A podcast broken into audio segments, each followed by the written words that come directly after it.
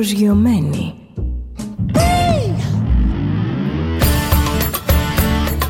Ένα στάρ είναι συνέχεια στον αέρα. Συνέχεια στον αέρα. Στο Διοδέλτα ζεις μαζί του.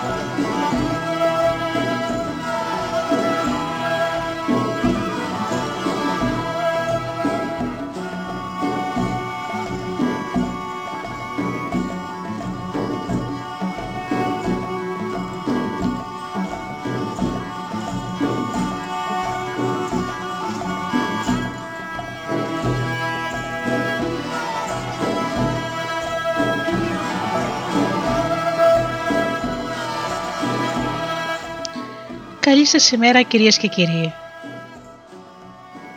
Είναι η εκπομπή «Μύθοι και πολιτισμοί» με τη Γεωργία Αγγελή. Ζωντανά από το στούντιο Δέλτα, το ραδιόφωνο της καρδιάς μας.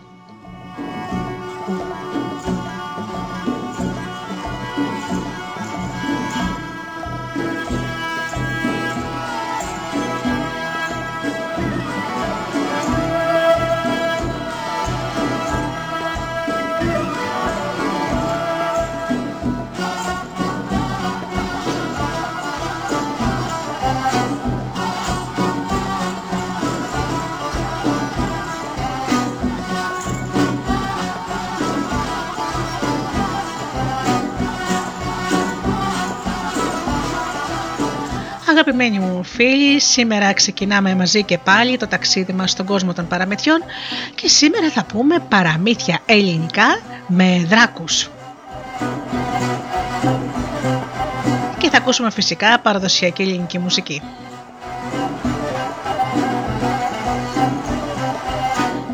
Πρώτα όμως να καλημερίσω τους αγαπημένους μου φίλους που πληκτρολογούν www.studiodelta.gr και βρίσκονται εδώ μαζί μας στη σελίδα του σταθμού.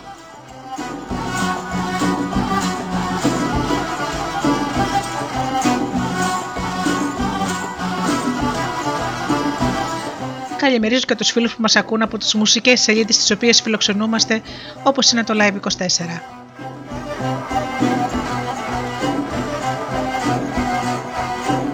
Καλημέρα και στους φίλους που μας ακούν από κινητά και tablets. Και φυσικά την καλημέρα μου στους εκλεκτούς μου συνεργάτες, στο Τζίμι, την Αφροδίτη και την Ωρα.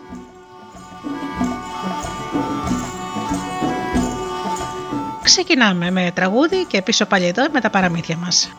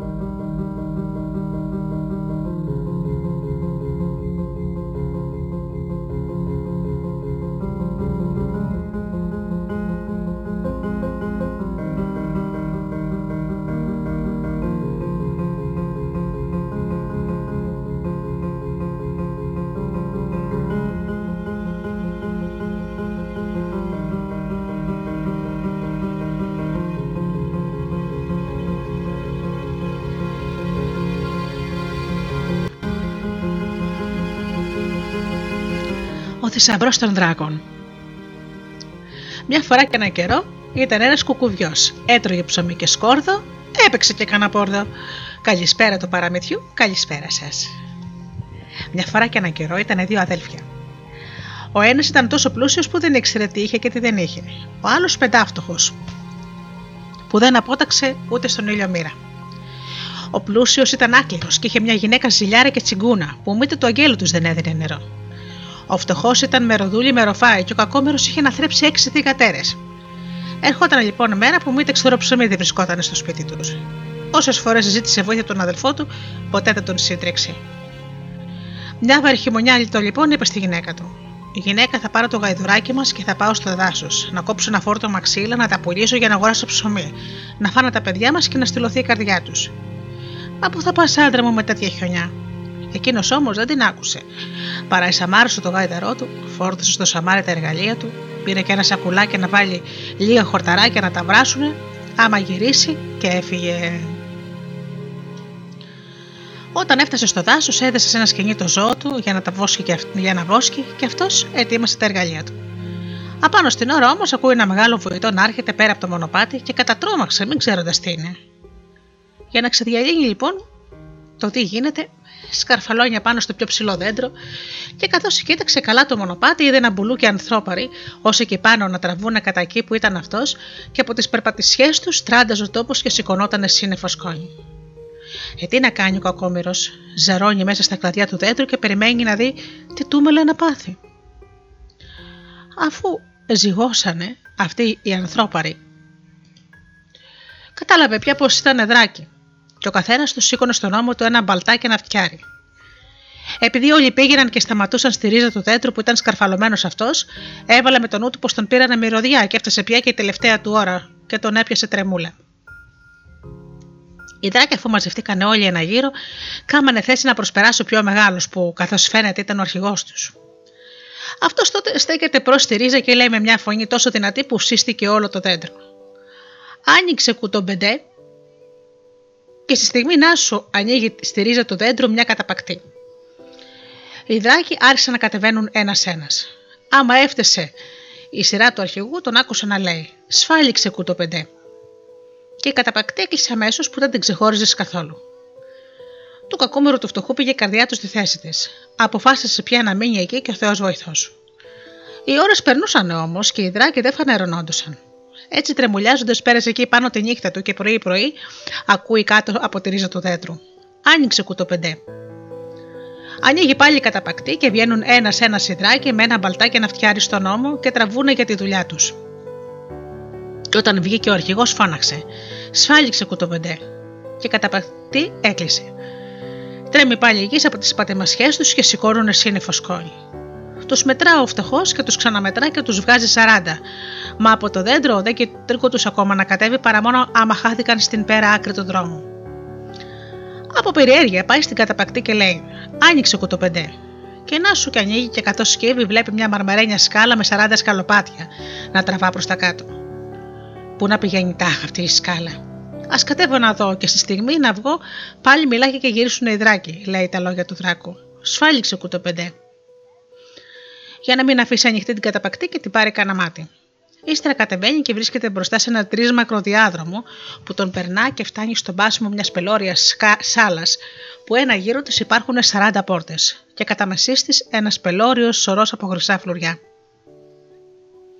Ο κακόμερος ο φτωχός επήγε να σαλέψει το μυαλό του. Πιάνει και γεμίζει με φλουριά το σοκουλάκι που είχε πάρει για να βάλει χόρτα και δίχως να χάσει καιρό γυρίζει στην καταπακτή και της λέει: Άνοιξε κοτοπεντέ και αφού άνοιξε και βγήκε, ξαναλέει: Σφάλιξε κουτοπεντέ. Και κλείνει. Τρέχει τότε στο γαϊδουράκι του και ξεκινά για το χωριό. Δεν πάει όμως από το ίδιο μονοπάτι που ήρθε, αλλά από άλλο για να μην απαντήσει τους δράκους και τότε αλλή και τρισαλή του. Φτάνει κάποτε στο χωριό, μπαίνει στο σπίτι του και κνέφει στη γυναίκα του να σφαλίξει την πόρτα. Τότε πιάνει ο καλός του σακουλάκι και το αδειάζει πάνω στο τραπέζι που γεμίζει από ολόκληρα φλουριά. Η γυναίκα του τάχασε βλέποντας μπροστά της ένα ολόκληρο θησαυρό. Της δίνει αυτό σε ένα φλουρί και της λέει να πάει αμέσως να ψωνίσει ό,τι χρειάζονται και όταν γυρίσει να της πει που τα βρήκε όλα τόσα φλουριά. Από τότε πια ζούσαν μια χαρά και δεν τους έλειπε τίποτα. Τον πλούσιο όμως αδερφό και τη ζηλιάρα τη γυναίκα του τους έπιασε μεγάλη περιέργεια. Πού τα βρήκανε αυτοί το σαπλούτι. Βαρθήκανε λοιπόν να ξεδιαλύνουν το μυστήριο και κατάφερε να μάθουν το μεγάλο μυστικό. Ζητά λοιπόν από τον αδελφό του να του δείξει το δρόμο για το παλάτι των δράκων. Και τη μέρα που ετοιμαστήκανε για το δάσος, η γυναίκα του πλούσιου μάζεψε όσα σακιά είχε στο σπίτι και τα έδωσε στον άντρα της να τα γεμίσει ως πάνω φλουριά. Σε όλο τον δρόμο που πήγαιναν, όλο και συμβούλευε αδερφό, τον αδερφό του να προσέξει στο μέτρημα να είναι 40 υδράκι, να μην ξεχάσει μαγικά, τα μαγικά λόγια που ανοιγοκλίνουν την καταπακτή, και έπειτα του έδειξε πού θα δέσει το γαϊδουράκι του και πήρε το δρόμο του γυρισμού. Σε σε ώρα ακούει ψηλά από τον δέντρο που βρισκόταν ο πλούσιος στο σαματά που κάνανε υδράκι, βγαίνοντας από το παλάτι τους. Και αφού είπε ο αρχηγός τους, σφάλιξε κουτοπεντέ, έκλεισε καταπακτή και πήραν το μονοπάτι για τα όρια και τα φουνά που ήταν οι δουλειές τους.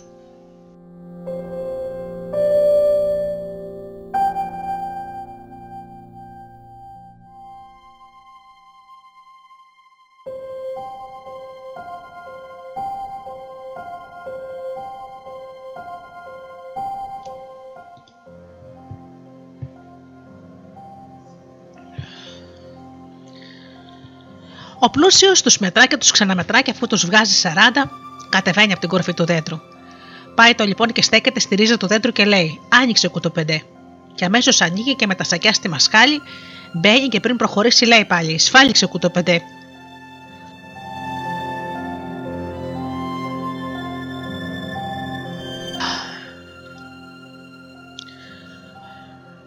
Και όταν έκλεισε, κατέβηκε τη σκάλα, πέρασε το μικρή διάδρομο και αφού βρέθηκε στη μεγάλη σάλα και είδε το θησαυρό, άρχισε να γεμίζει με φλουριά τα σακιά του και ένα-ένα να τα ντένει από πάνω και ύστερα να τα κουβαλάει όλα κάτω από την καταπακτή. Μα από τη σάστησή του μπροστά σε τόσο μεγάλο θησαυρό που παραλίγο να σαλέψει ο νους του, λησμόνισε τα μαγικά λόγια και όσο και αν την παρακαλούσε, αυτή παράμενε κλειστή. Τότε πια ο κακόμερο τα χάσε πια για τα καλά. Και επειδή πλησίαζε η ώρα που θα γύριζε νετράκι, φορτώνατε τα σακιά και πάει και τα διάζει στο σωρό και αφού τη βρίσκει άλλη θέση να κρυφτεί, τρυπώνει και αυτός από κάτω και λουφάζει.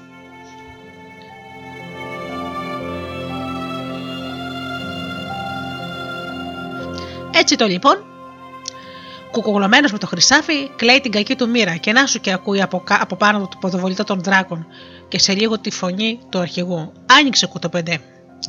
Κατεβαίνουν και όταν μαζευτήκαν όλοι στη σάλα, λέει ο αρχηγός.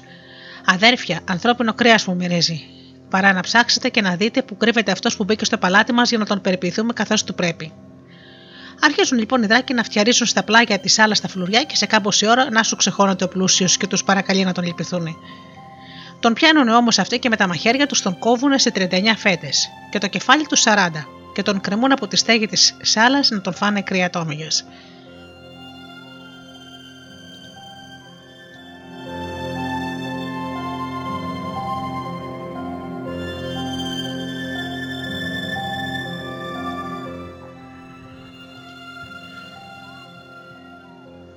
Α αφήσουμε όμως τώρα τους δράκους και ας πιάσουμε τη γυναίκα του πλούσιο. Αυτή έμπαινε και έβγαινε ανυπόμονη, πότε να τον δει να γυρίζει με τα σάκια γεμάτα φλουριά. Οι ώρες όμως περνούσαν και πουθενά ο άντρας της. Πάει με κλάματα στο σπίτι του αδερφού του και τον παρακαλεί να τρέξει να δει τι έγινε. Ξεκινά αυτός για το δάσος, και όταν φτάνει, σκαρφαλώνει στην κορφή του δέντρου και περιμένει εκεί ώσπου να βγουν οι δράκοι από το παλάτι τους. Κάποτε ανοίγει καταπακτή και βγαίνουν, και αφού χαθήκανε πέρα στο μονοπάτι και ούτε σκόνη που σηκώναν οι παπατηματιέ τους δεν φαινότανε πια, κατεβαίνει και αυτός από το πόστο του και για να μην τα πολυλογούμε μπαίνει στο παλάτι και τραβάει για τη μεγάλη σάλα. Εκεί όμως τι να δει, το κορμί του αδερφού του κρεμασμένο και μιλούνια κρεατόμεγε πάνω του να τον τρώνε. Πιάνει και γεμίζει τα άδεια σακιά με φλουριά ω απάνω, τα στέλνει στη γωνιά του το ένα πάνω στο άλλο και σκαρφαλώνει. Ξεκρεμά το κορμί, του αδερφού του, το βάζει σε ένα σακί για να μην φαίνεται, γεμίζει και τις τσέπες του με φλουριά και βγαίνει. Γρήγορα γρήγορα το φορτώνει το γαϊδουράκι του και όπου φύγει φύγει για το χωριό.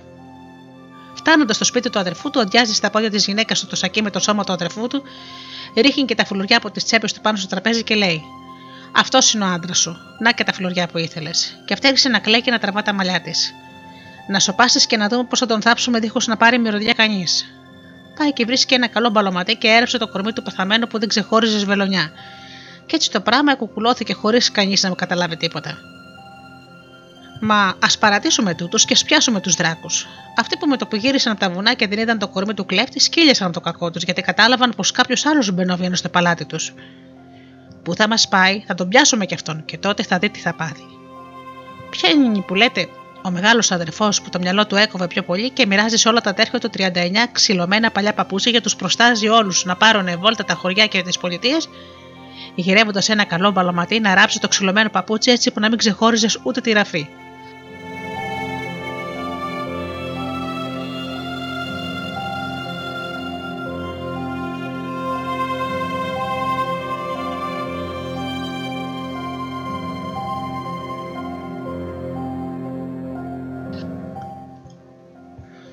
Εσκορπίσανε το λοιπόν οι καλοί στους Ανατολή και Δύση και όπου βλέπανε παλωματάδικο μπαίνανε και ρωτούσαν τον παλωματή αν μπορεί να ράψει το ξυλωμένο παπούτσι. Δίχως όμως να φαίνεται η πιο μικρή βελονιά. Κανείς όμως δεν μπορούσε να κάνει μια τόσο δύσκολη δουλειά, και ένα-ένα συντράκι γυρίζανε στο παλάτι τους με ξυλωμένο το παπούτσι στο χέρι. Θυμώνει τότε ο αρχηγός τους, παίρνει και αυτός ένα ξυλωμένο παπούτσι και αρχίζει να περιπλανιέται σε όλες τις χώρες του κόσμου, ώσπου φτάνει σε ένα βασίλειο τόσο μακρινό που κανείς από τα αδέρφια του δεν είχε πάει. Φτάνει λοιπόν στον παλαματέ τη στιγμή που έβαζε το κλειδί στην πόρτα για να κλείσει το μαγαζί του. Τον σταματά ο μεγάλος δράκος, του δείχνει το ξυλωμένο του παπούτσι και του τάζει ένα χρυσό φλουρί αν καταφέρει να το ράψει δίχως να φαίνεται η ραφή. Ο μπαλαματή τότε γυρίζει και του λέει πεκαρισμένο: Εμένα που με βλέπεις, μου φέρανε πριν από κάμποσο καιρό ένα κορμί χωρισμένο σε 39 φέτες και τώρα ψα που δεν ξεχώριζε βελονιά. Δεν θα μπορέσω να χωράψω αυτό το παπούτσι το ξυλωμένο. Το παίρνει από τα χέρια του δράκο και αρχίζει τη δουλειά. Και όσο ώρα δούλευε ο Πολαματή από κουβέντα σε κουβέντα, έμαθε ο μεγάλος δράκος πω το κορμί που έραψε ήταν του πιο μεγάλο έμπορα της χώρας και τον πήγε μάλιστα να του δείξει που ήταν αυτό το σπίτι. Παίρνει λοιπόν το παπούτσι του ραμμένο και άραφτο και γυρίζει ο δράκος στο σπίτι του. Άμα έφτασε, πρόφτασε. Πρόσταξε τα αδέρφια του να του βρούνε 40 ασκιά γεμάτα μεγάλα από τράγους. Και αφού τα πήγαν, πιάνει και γεμίζει το ένα με την πιο καλή χοιρινή γλίνα και τα 39 τα υπόλοιπα βάζει μέσα από ένα δράκο και τα δένει καλά από πάνω. Τα φορτώνει σε καμίλε, μπαίνει και αυτός μπροστά καμιλιέρης και τραβά για την πολιτεία που βρίσκεται ο δεύτερος κλέφτης του θησαυρού τους. Όταν έφτασε έξω από το σπίτι, άρχισε να φωνάζει: Έχω γλύνα καλή και φτηνή. Βγαίνει ο φτωχός αδερφός στην πόρτα και φωνάζει: Ε, καμιλιέρη, σταμάτησε να δω την πραμάτια σου. Άνοιγε τότε ο δράκο το ασκή με τη γλύνα και αφού δοκίμασε ο αδερφός και του άρεσε, είπε να ξεφορτώσει όλα τα σακιά και τα κουβαλεί στην αποθήκη του και του είπε να κάτσει να τον φιλοξενήσει και το πρωί που τα ξημερώσει ο Θεός τη μέρα, ας πάει στο καλό. Ε, πού να φανταστεί ο κακόμερος πως αυτός ο Μουσαφίρης ήταν ο αρχηγός των δράκων που χρόνια και ζαμάνια έψαχνε να τον βρει και να τον εκδικηθεί.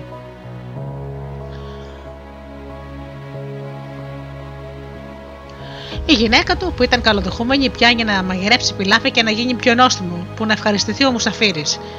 Πάει στην αποθήκη να πάρει λίγη από τη φρέσκια γλύνα. Για καλή τους τύχη όμως, αντί να ανοίξει το ασκή με τη γλύνα, ανοίγει το άλλο και μόλις λύνει το δεματικό, ακούει μέσα από το ασκή να βγαίνει μια φωνή. Είναι ώρα αρχηγέ να βγούμε και τους μαγελέψουμε. Η γυναίκα ακούγοντας αυτές τις κουβέντες κατατρώμαξε. Πιάνει όμως και δένει καλά το ασκή και τρέχει στον άντρα της και, και του λέει όσα άκουσε. Αυτός που αμέσως κατάλαβε ποιος ήταν ο Καμιλιέρης, λέει στη γυναίκα του. Πήγαινε να βάλει στη φωτιά το μεγάλο καζάνι με το λάδι, και αυτός κάθεται στο τραπέζι με το μεγάλο δράκο να τον κερνά και να τον ξανακερνά με δυνατό κρασί, ώσπου μέτρησε και αποκοιμήθηκε στο σκαμιέ που καθότανε.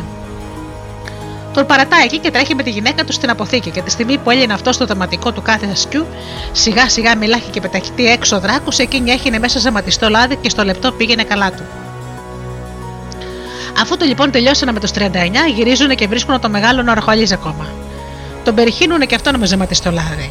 Πιάνουν ύστερα ένα-ένα τα ασιά και σιρτά, τα βγάζουν από την αποθήκη και τα ρίχνουν στο πηγάτι που είχαν μέσα στην αυλή τους. Τελευταίο ρίξανε και τον αρχηγό τους και ύστερα το γεμίσανε με χώματα. Έτσι ο φτωχός και η γυναίκα του γίνανε μυριόπλουτοι. Ζήσαν αυτοί καλά και εμείς καλύτερα. Και μήτε εγώ που σας λέω ήμουν εκεί να τα δω, μήτε κι εσείς που τα ακούσατε να τα πιστέψατε. Παραμύθι από τη Μήλο.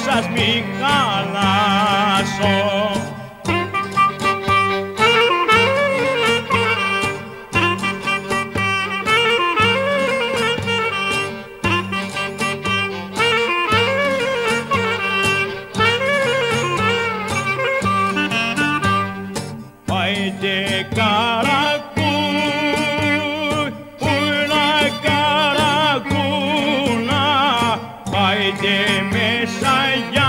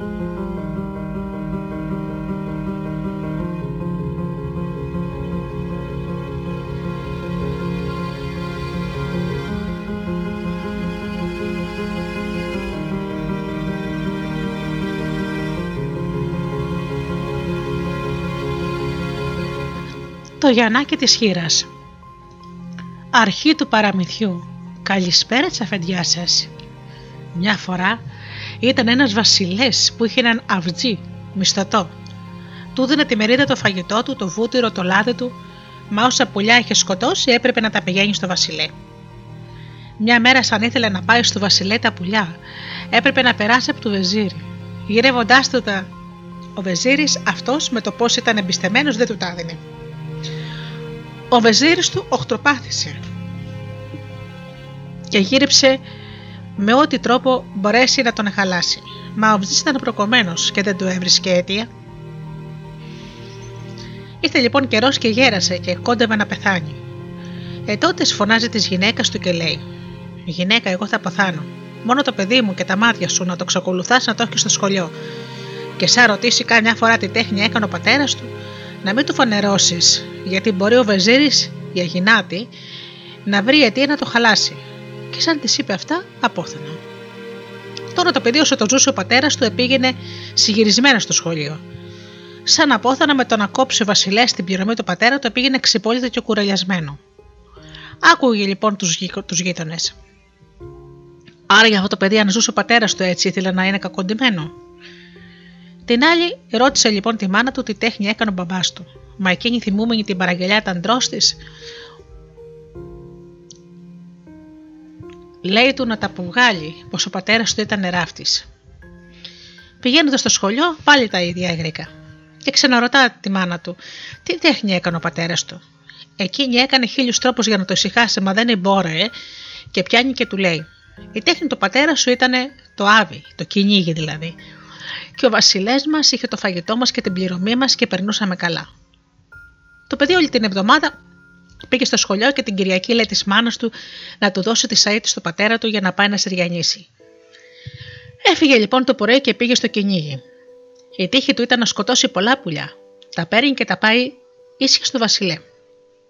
Ε, τότε λοιπόν ο Βασιλές ρωτά: Τι άνθρωπος είναι αυτός που φέρνει τα πουλιά, και του λένε: Είναι το Γιαννάκι της Χείρας, ο ιός του πρώτου αυτζίου που είχε. Ε, τότε σκράζει. Εσύ είσαι του πρώτου αυτζή όπου είχα ο ιός. Ναι, του λέει. Εγώ θα σε πάρω στο ποδάρι του πατέρα σου, του λέει. Και εκεί που του είχε πέντε κάντε στο κάθε πράγμα, του ήταν το διπλό. Άρχισε λοιπόν το παιδί και πήγαινε καθημερινό. Μα μια μέρα περνώντας από το βεζίρι για να πάει στο Βασιλέ, τον εβλέπει ο Βεζίρι. Τα πουλιά του αρέσανε και του τα γυρεύει. Μα το παιδί πιο πιστεμένο από τον πατέρα του δεν του τα έδωσε, μόνο τα πήγε στο Βασιλέ. Του πιάνει λοιπόν μεγάλη αμάχη ο, Βασιλε... ο Βαζίρη και πολέμα με πολλούς τρόπους να του βρει αιτία να το χαλάσει. Μια μέρα του μηνά ο Βασιλιάς και του λέει: Αυτή την εβδομάδα να πας όξο να σταθείς και να μην έρθεις στη χώρα ως το Σάββατο, και όσα πουλιά σκοτώσεις να τα φυλάξεις να μου τα φέρεις, γιατί την Κυριακή θα κάνω τραπέζι των Υπουργών. Έφυγε το, το λοιπόν το παιδί τη Δευτέρα και πήγε όξο. Όλη εκείνη την ημέρα γύριζε πάνω κάτω και δεν μπορεί να βρει τίποτα. Να τα κατολογούμε στο Σάββατο γύρισε με όχι μόνο πουλί δεν σκότωσε, μα μη δευτερό. Το Σάββατο πια μέσα στο μεσημέρι πελπίστηκε και λέει: Ω Θεέ μου, τι δυστυχία είναι αυτή σε μένα, και με τι πρόσωπο να προσιαστώ στο Βασιλέ. Κάλια έχω να βγαίνει ένα γρήμι ένα μέτρο για παρά να, να πάω με δεμένα χέρια στο Βασιλέ. Έτσι που μιλούσε, του παρουσιάζεται άξεφνα ένα αγρίμι που στον κόσμο δεν υπήρχε. Το πετσί του ήταν όλο πέτρες ατίμητες. Θρώντα το παιδί, έβαλε τρομάρα μεγάλη και άρχιψε με τις σαΐτε.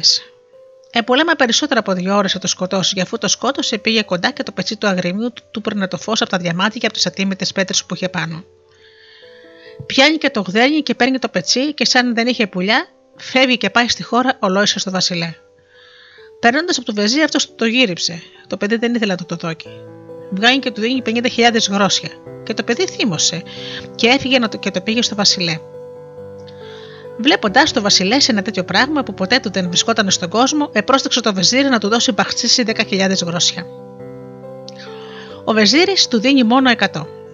Έκραξε λοιπόν ο Βασιλές όλους τους αυλικού να τους το δείξει, και σαν τότε είπαν όλοι πως κανένα βασίλειο δεν είχε τέτοιο πράγμα. Ο Βεζίρις μόνο λέει: Αυτό το πετσί είναι πολλά όμορφο. Μόνο αν είχες και τον ελεφάντων τα κόκολα για να χτίσεις μια εκκλησιά, ήθελα να παρουσιάζονται όλοι οι βασιλιάδες να τη εριανίσουν και να βλέπουν και το πετσί. Λέει τότε ο Βασιλές.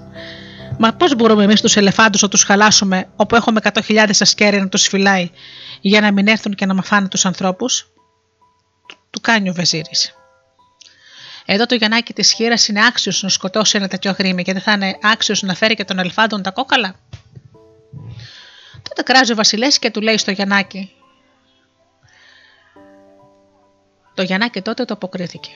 Πάω και σε λίγο σου δίνω απόκριση.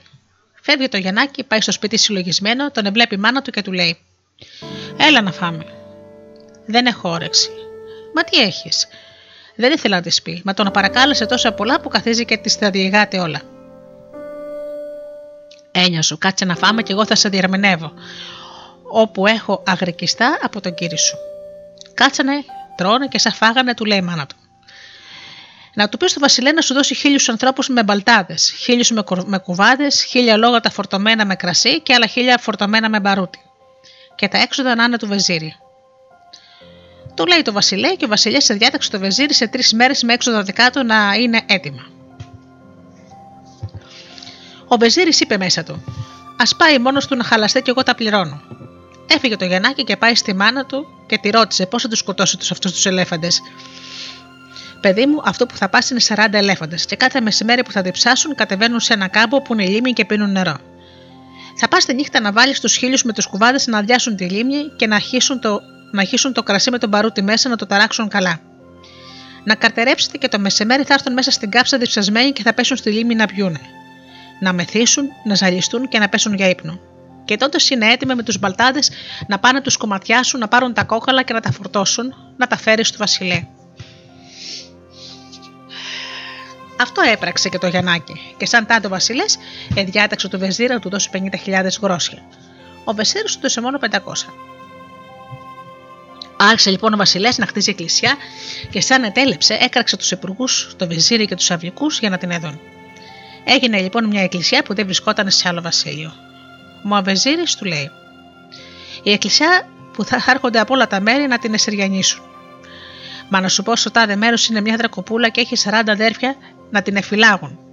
Γιατί αυτή, όξυπτη την ομορφιά της, έχει και μια αρετή, και όποιος την εφυλίσει γίνεται 22 χρονών. Και τότε πολλοί βασιλιάδες θα θέλαν να την επάρουν. Μόνο η Ρωσία έχει 500.000 ασκέρι χαμένο και λόγου της.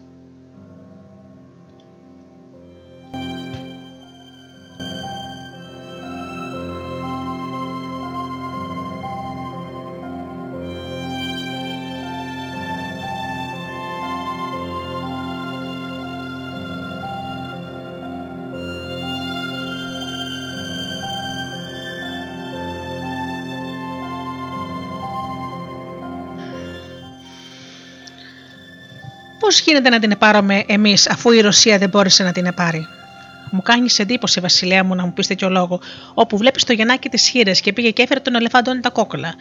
Αυτός είναι άξιος να φέρει και την τρακοπούλα. Ο Βασιλέας, όπου ήταν γεροντάκος και θυμούταν ότι νιώτη του πως ήταν γλυκιά, παρευθεί στο μηνά του Γιανακιού και τον αδιατάζει να πάει να του τη φέρει. Έφυγε το Γιαννάκι, πάει στις μάνα του χειλογισμένο και λέει στη μάνα του: Πρέπει, παιδάκι μου, δεν μου λες συντάχεις. Τι να σου πω, νενέ μου, που έτσι και έτσι ο Βασιλές. Και λέει του: Έννοια σου, κι εγώ θέλω να σε διερμηνεύσει, γιατί αυτά είναι τσέλια του Βεζίρι.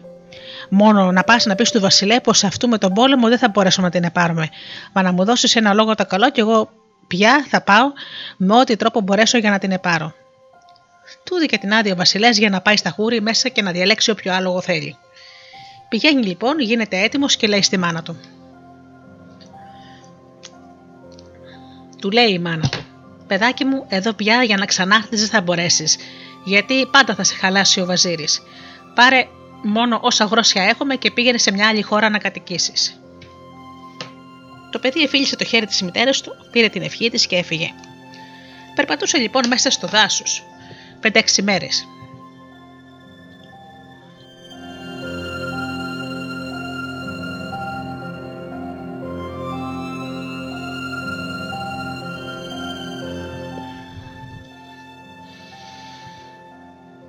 Εκεί που πήγαινε ήταν ένα ποτάμι πολύ πλατή και δεν μπορεί να περάσει.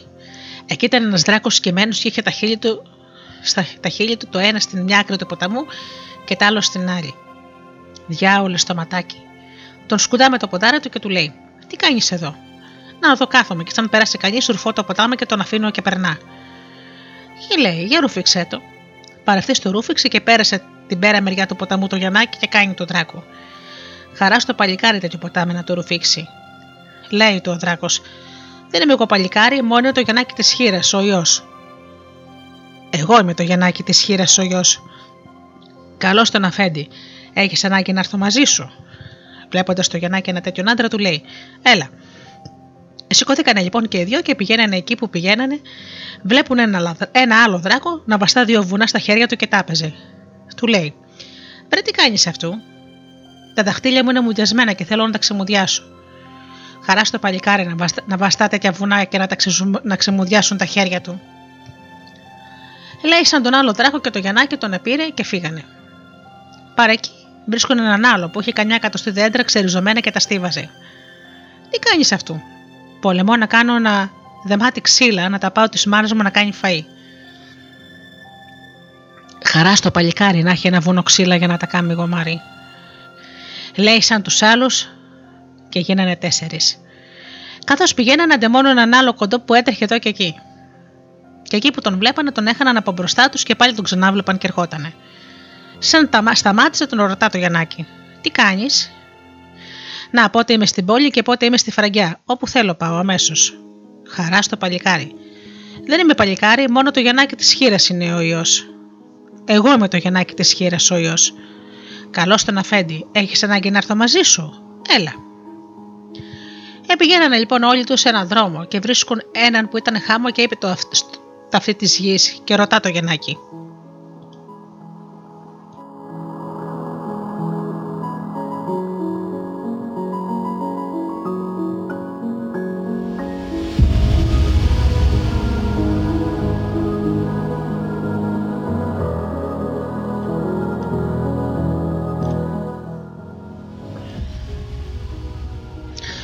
Τι κάνεις αυτού. Και του γνέφει, πάψε. Το σκουντά με το ποδάρι του. Τι κάνεις, αφού γκράζομαι τι γίνεται στον κάτω κόσμο; Χαρά στο παλικάρι να χρει τι γίνεται στον κάτω κόσμο. Και δεν είμαι παλικάρι, μοναχά το γεννάκι της χείρας είναι. Εγώ είμαι το γεννάκι της χείρας. Και του λέει, έλα μαζί μας. Επηγαίνανε λοιπόν ένα μήνα, δύο μήνες, τρεις μήνες, δεν βλέπανε άλλο παρά ουρανό και γης. Μια μέρα βλέπουν ένα πράγμα που άσπριζε σαν περιστέρι. Επήγανε λοιπόν και όσο κοντεύανε όλο και μεγάλωνε και σαν σημώσανε βλέπουν ένα πύργο και απόξω μια πηγή και κάτσανε. Σε κομμάτι ώρα αρχεν, αρχένεψε η γης και τα βουνά να- και τραντάζανε και βλέπουν 40 δράκους να φτάνουν. Σαν, έδε, σαν είδανε τους δράκους, τους ανθρώπους οι δράκοι, λένε «Καλώς μαζές μας έλεγε, τι θέλετε» και τους λέει «Ήρθαμε για να πάρουμε την δρακοπούλα. Αν είστε άξιοι να κάνετε τρία στοιχήματα που θα σας πούμε, τότε στην τρακοπούλα την επέρνετε. Είδε μη και χάσετε το ένα θα σε στρώμε. Και τι είναι το πρώτο; Είχαν οι δράκοι ένα καζάνι σαν μισή πλατεία και είχε 40 αυτιά. Μέσα από το καζάνι βράζανε 40 βόδια. Λένε λοιπόν οι δράκοι. Αν είστε καλοί να το κατεβάσετε αυτό από την πυροστιά και να φάτε το φαΐ που έχει μέσα, κερδίζετε το ένα στοίχημα. Ε, τότε σκάνει το Γιαννάκι. Εσύ που ρούφηξες στον ποταμό, είσαι καλός να φας όλο αυτό το φαΐ; Και λέει, μπράβο. Πάει μια ο καλός ο δράκος και περνά το ένα του δαχτύλι στο ένα αυτή και το, άλλο, και το αυτή στο άλλο. Και δεν χωρούσαν οι παλάμες του. Σηκώνει το καζάνι και το βαστά στον αέρα και λέει του Γιαννακιού. Με το καζάνι να το φάω για μόνο το φαΐ. Ε, μόνο το φαΐ. Ανοίγει τις χιλάρε του και αδειάζει το καζάνι μέσα στο στόμα του και τα αφήνει ξερό. Του κάνει πιο μεγάλους δράκους. Το κέρδισες στο ένα στοίχημα. Και λέει το Γιαννάκι, ποιο είναι το άλλο; Ο πύργος είχε μια πόρτα μπρούτζινη και δεν ήθελε να πάνε και 40 δράκοι, δεν μπορούσαν να την ανοίξουν. Να ανοίξετε την πόρτα είναι το δεύτερο στοίχημα, λένε οι δράκοι. Λέει τότε το Γιαννάκι, Εσύ που βάστηκε στα βουνά για να ξεμουδιάσουν τα δάχτυλιά σου, είσαι άξιος να ανοίξεις την πόρτα; Ναι, αφέντη. Αυτός θαρούσε πως δεν, είχε να, να την, πως δεν θα την ανοίξει και πήρε με δρόμο. Της δίνει μια, πάει μέσα με, τα, με τους μεντεσέντες μαζί. Ρωτά πάλι το Γιαννάκι, ποιο είναι το άλλο στοίχημα; Η Δρακοπούλα είχε δύο ώρετε. Γινόταν περιστέρια και πέτα στον αέρα. Γινόταν παχτσές με τα λουλούδια, με τις λεμονιές και με όλα τα μυρωδικά.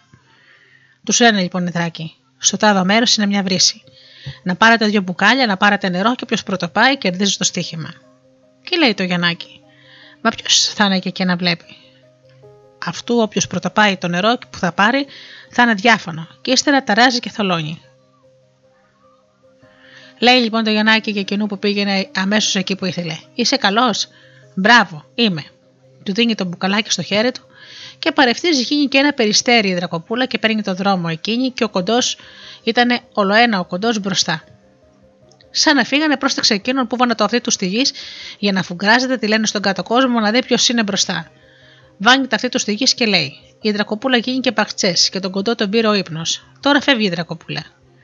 Ε τότε φωνάζει το Γιαννάκι. Βρεσί που ξερίζουν στα κυπαρίσια, σβούριξε κανένα για να κάνεις σαματά μπα και ξυπνήσει. Έριξε τα κυπαρίσια, ξυπνά τον κοντό, πήρε δρόμο, περνά την τρακοπούλα και πάει στη βρύση. Γεμίζει τον μπουκαλάκι πιο νωρίς από την τρακοπούλα, έρχεται και τα τρία στοιχήματα ήταν κερδισμένα. Επήρανε τότε την τρακοπούλα και έφυγαν. Σαν να πήγαινε μια ώρα δρόμο μακριά, λένε οι τράκοι.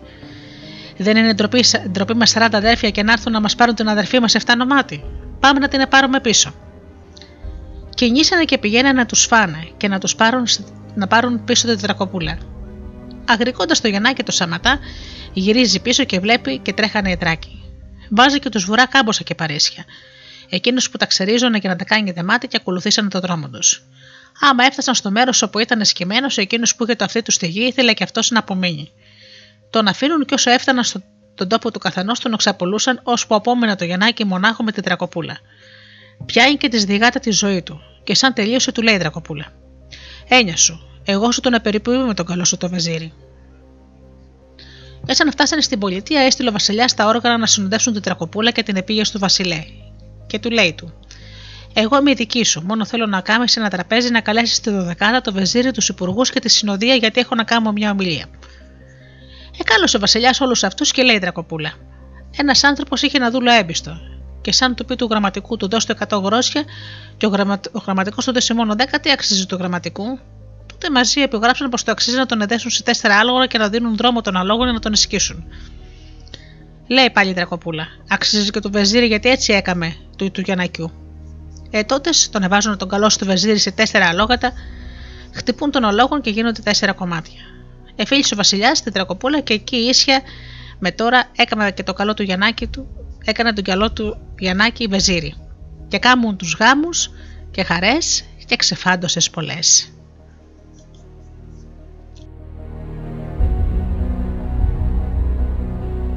Παραμύθι από την Άνω Σύρα.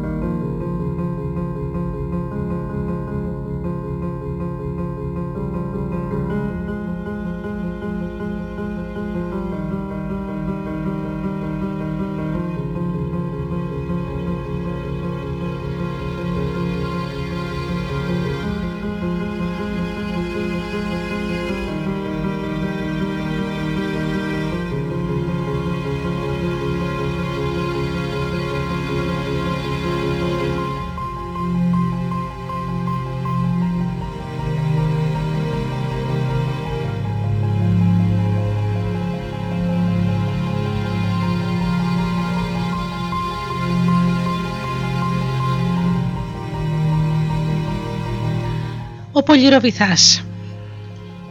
Μια φορά και έναν καιρό ήταν ένας άνθρωπος και ήταν πολύ τεμπέλης. Και εκεί που περπατούσε μια μέρα βλέπει ένα ρεμπίθι χάμο. Σκύβει το πιάνει και το χώνει στη μύτη του για να με το χάσει. Το βράδυ που πλάγιασε να κοιμηθεί, έπιασε και λογάριαζε πώς θα σπείρει το ρεβίθι και να βγει μια ρεβιθιά. Και εκείνη η ρεβιθιά θα είχε πάνω τους 50 ρεβίθια. Την άλλη χρονιά θα σπείρει τα 50 ρεβίθια και θα γίνουν 50 ρεβιθιές. Οι 50 ρεβίθιες θα κάνουν 1000 ρεβίθια. Τα 1000 ρεβίθια θα κάνουν 1000 ρεβίθιε. Και οι 1000 ρεβίθιε θα κάνουν 20.000 οκάδες ρεβίθια. Ύστερα πάλι θα σπείρει εκείνα να κάνει 10 φορές τόσα. Λοχάριασε λοιπόν τα μελιούνια των μελιουνιών ρεβίθια και λέει με τον νου του: Μα πού θα τα βάλω, πάω να παραγγείλω του Βασιλιά να μου κάνει αποθήκες. Και φεύγει και πάει στο παλάτι. Λέει του Βασιλιά πω θέλει να του κάνει αποθήκες για να αποθηκέψει τα ρεβίθια του. Άκουσε λοιπόν ο Βασιλιάς πόσες αποθήκες και του λέει: Μωρέ, τούτος είναι πλούσιος και πιο πλούσιος από μένα. Πρέπει να τον κρατήσω να του κάνω το τραπέζι για να κοιμηθεί στο παλάτι και αν μ' αρέσει του δίνω και τη θηγατέρα μου. Καλά το είπε, καλά το έκαμε. Τον κρατάει το βράδυ και τρώνε μαζί.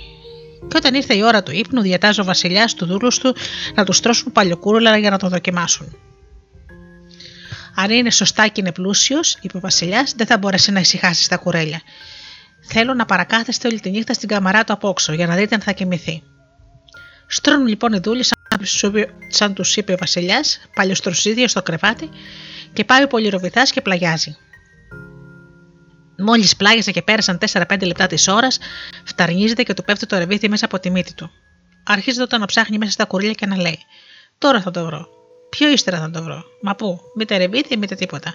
Πώς θα το βρει μέσα από τα κουρέλια; Γυρεύοντας λοιπόν ο έρημος στο ρεβίθι, κόντευε να ξημερώσει. Και έτσι πια κατά τις αυγέ βοήθησε κανένα Άγιος και το βρει.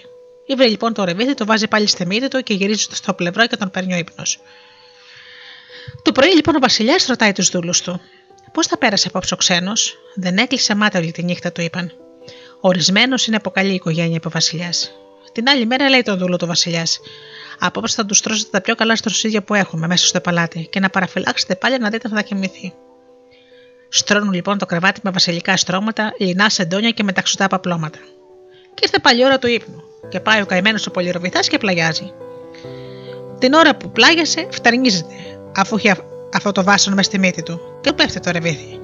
Κάνει έτσι, το ψάχνει, το βρίσκει μονομιά, το ξαναβάνει στη μύτη του και τον παίρνει ο ύπνος στο άψε Ήταν και κουρασμένος και αγρυπνισμένος και δεν ξύπνησε παρά ως το πρωί. Τρέχουν λοιπόν οι δούλοι και του το λένε το Βασιλιά. Αυτό και αυτό δεν ξύπνησε τη νύχτα. Ο Βασιλιάς λέει: Ορισμένος είναι από καλή οικογένεια. Την ίδια μέρα του κάνει λοιπόν και όλα στα προξενιάκια του λέει: Να πάρεις την κόρη μου. Τα συμφωνούν εκεί και γίνεται ο γάμος. Παίρνει λοιπόν ο πολυροβιτά του Βασιλιά τη θηγατέρα. Πέρασε κάμποσο καιρός και καθόταν στο παλάτι. Μια μέρα του λέει ο Βασιλιάς: Γιατί δεν παίρνει τη γυναίκα του να πάνε στην πατρίδα του στο σπίτι του να δει και εκείνη τους γονείς του. Ο καημένος ο πολυροβιτά τα έφερε τώρα σκούρα και λέει: Και τώρα τι θα του πω. Δεν τρόμαξε όμως, παρά του λέει να ετοιμαστούν και να πάνε. Πέρασε κάμποσο καιρός και το ξαναλέει πάλι ο Βασιλιάς μια μέρα. Ετοιμάζονται λοιπόν και καφαλιοκεύουν τα άλογα ο Πολυροβιθά και η Βασιλοπούλα και η δωδεκάδα του Βασιλιά και φεύγουν. Και πού να πάνε. Πήραν τώρα κάποιο δρόμο στην τύχη χωρίς να ξέρουν που πάει και πηγαίνανε και πηγαίνανε μέρες και καιροί. Κάποτε κάποτε τον ρωτούσαν. Ακόμα. Και εκείνος έλεγε: Ακόμα, κοντεύουμε. Αλλά πού; Μήτε πήγαιναν, μήτε και υπήρχε η ιδέα. Καλά, πού θα πηγαίνανε, αφού δεν είχε μήτε σπίτι μήτε τίποτα. Μια μέρα λοιπόν κατεβαίνει ο Πολυροβιθά κάτω από το άλογο και τους λέει: Περπατείτε τώρα και έρχομαι. Και καμώθηκε και καλά πως πάει προς νερού του. Περπατούσαν εκείνοι και πήγαιναν. Παίρνει και αυτός ένα μονοπάτι και πάει και βρίσκει ένα πηγάδι. Πάει λοιπόν κοντά με απόφαση να πέσει μέσα να πνιγεί. Πάει και σκύβει από πάνω και λέει: Αλλή και αλλή σε μένα. Την ώρα εκείνη πετύεται ένας δράκος μέσα από το πηγάδι και του λέει: Τι με θέλεις και με φωνάζεις; Ο πολυροβιθά του λέει: Βρε παράτα με και δεν σε φώναξα. Με φώναξες, του λέει. Μα δεν σε φώναξα, το παντάει. Τι είπες τώρα, δα, είπα Αχ, αλλή σε μένα. Μα εμένα με λένε αλλή, του λέει ο δράκος. Του λέει εκείνος: Βρε άνθρωπε μου, παράταμε. Και εγώ ήρθα να πέσω να πνιγώ μέσα στο πηγάδι. Και σκέφτηκα πάλι πως θα χάσω τη ζωή μου και αναστέναξα. Και είπα Αχ, μονό μου δηλαδή. Και ο δράκος του λέει: Και γιατί θέλεις να πέσεις στο πηγάδι; Και αρχίζει ο πολυροβιθά και του λέει όλη την ιστορία. Πως πήρε τη Βασιλοπούλα και πως τον ανάγκασα να την πάρει και να την πάει σπίτι Και την πήρε και έφυγε χωρίς να έχει σπίτι. Και είναι τόσες μέρες που περπατούν και αυτό απελπίστηκε και πάει να πέσει μες στο πηγάδι να πνιγεί. Βρε άνθρωπέ μου, του λέει ο Δράκος, κρίμα είναι να πνιγείς. Για άκουσε κάτι τι που θα σου πω. Και αν θέλεις να το κάνεις, θα σωθεί. Έχω να πύργο με δούλες και με δούλους, με έπιπλα και ό,τι χρειάζεται μέσα. Καλύτερο μπορώ να σου πω και από αυτό του Βασιλιά το παλάτι. Αν θέλεις λοιπόν, θα σου δώσω το κλειδί και θα πας να ανοίξεις, να μπεις μέσα με τη γυναίκα σου. Και θα τη πεις πως είναι δικά σου. Και κάθεσαι εκεί πέρα 12 χρόνια χωρίς να ενοχληθείς από κανέναν και θα ζεις πλουσιοπάροχα. Θα έχεις ό,τι θέλεις και ό,τι σου χρειάζεται. Αν όμως περάσουν τα 12 χρόνια, θα έρθω μια βραδιά και θα σου πω 12 λόγια. Και αν τα ξέβρεις και μου τα εξηγήσεις, θα σου απομείνει ο πύργος με όλα τα αγαθά που είναι μέσα. Αν δεν ξέρεις πώς να τα εξηγήσεις, θα σε σκοτώσω. Με αυτή τη συμφωνία, αν θέλεις, σου δίνω το πύργο τα κλειδιά. Και το λες ακόμα, του λέει ο καημένος ο Πολυροβιθάς. Και αύριο το βράδυ να με σκοτώσεις δεν με μένει. Εγώ κοιτάζω να βγω ασπροπρόσωπο και σπεθάνω την ίδια στιγμή. Του δίνει λοιπόν ο δράκος το κλειδί, το βάνει μες στην τσέπη του και φεύγει τρεχάτος και πάει και του στάνει και καβαλικεύει το λογό του και πηγαίνανε. Ήταν λοιπόν ευχαριστημένος ο καημένος και σκεφτόταν πως ως 12 χρόνους ο Θεός έχει. Του είχε πει ο δράκος σε τι μέρος είναι ο πύργος. Μια και δύο λοιπόν πάνε και ράζουν ίσα στην πόρτα του πύργου. Τι να δεις λοιπόν, ένα παλάτι πρωτοφανίστικο. Μπαίνουν μέσα σα στισμό του νου. Η Βασιλοπούλα και το δεκάδο τα χάσανε. Εμπενόβιον ο καημένος ο Πολυροβιθάς, χαμένος από τη χαρά του και λέει: Ω 12 χρόνο που θα έρθει ο δράκος, ο Θεός είναι μεγάλος. Όπως γλίτωσα τώρα, μπορεί και να γλιτώσω και τότε. Πέρασαν λοιπόν μέρες και έφυγε το δεκάδα. Σαν πήγαν στο Βασιλιά, τι πενέματα του γαμπρού του, τι πλούτη, τι το ένα, τι το άλλο. Ο κακόμορος ο Βασιλιάς και η Βασιλοπούλα, ο κακόμερο ο Βασιλιάς και η Βασίλισσά του, όλο χαρά πω καλόπεσε η δικατέρα τους. Περνούσε λοιπόν ο καιρός και πήγανε και ζούσαν στον κήπο ευχαριστημένοι, ζούσαν στον πύργο ευχαριστημένοι. Σαν πέρασαν όμως οι 11 χρόνια και λείπονταν ένας χρόνος μόνος για να έρθει ο δράκος, άρχισε και έλειωνε ο άνθρωπος. Και λέει μέσα του: Οι 11 χρόνια πέρασαν. Και ο ένας δεν θα περάσει. Χρόνος είναι. Τι είναι; Πες πως είναι και περασμένος. Και αναστένιζε λοιπόν όλη τη μέρα και όλη τη νύχτα και μήτε έτρωγε, μήτε γελούσε, μήτε όρεξη είχε. Η κακομέρη Βασιλοπούλα όσο τον έβλεπε έλειωνε και εκείνη. Και όλο τον ρωτούσε τι έχει. Και όλο τη έλεγε και εκείνος πως δεν έχει τίποτα. Του έλεγε: Πε μου τον πόνο σου καλά, μου δεν με εμπιστεύεσαι. Και αυτός όλο τα ίδια πως δεν είχε τίποτα. Όσο περνούσαν μία-μία ημέρε, τόσο αναστέναζε και έλειωνε. Τόσο δεν του έκανε όρεξη να φάει, να μιλήσει και να κοιμηθεί. Και λίγο-λίγο περνάει ο χρόνος. Έρχεται ύστερα η στρινή βραδιά.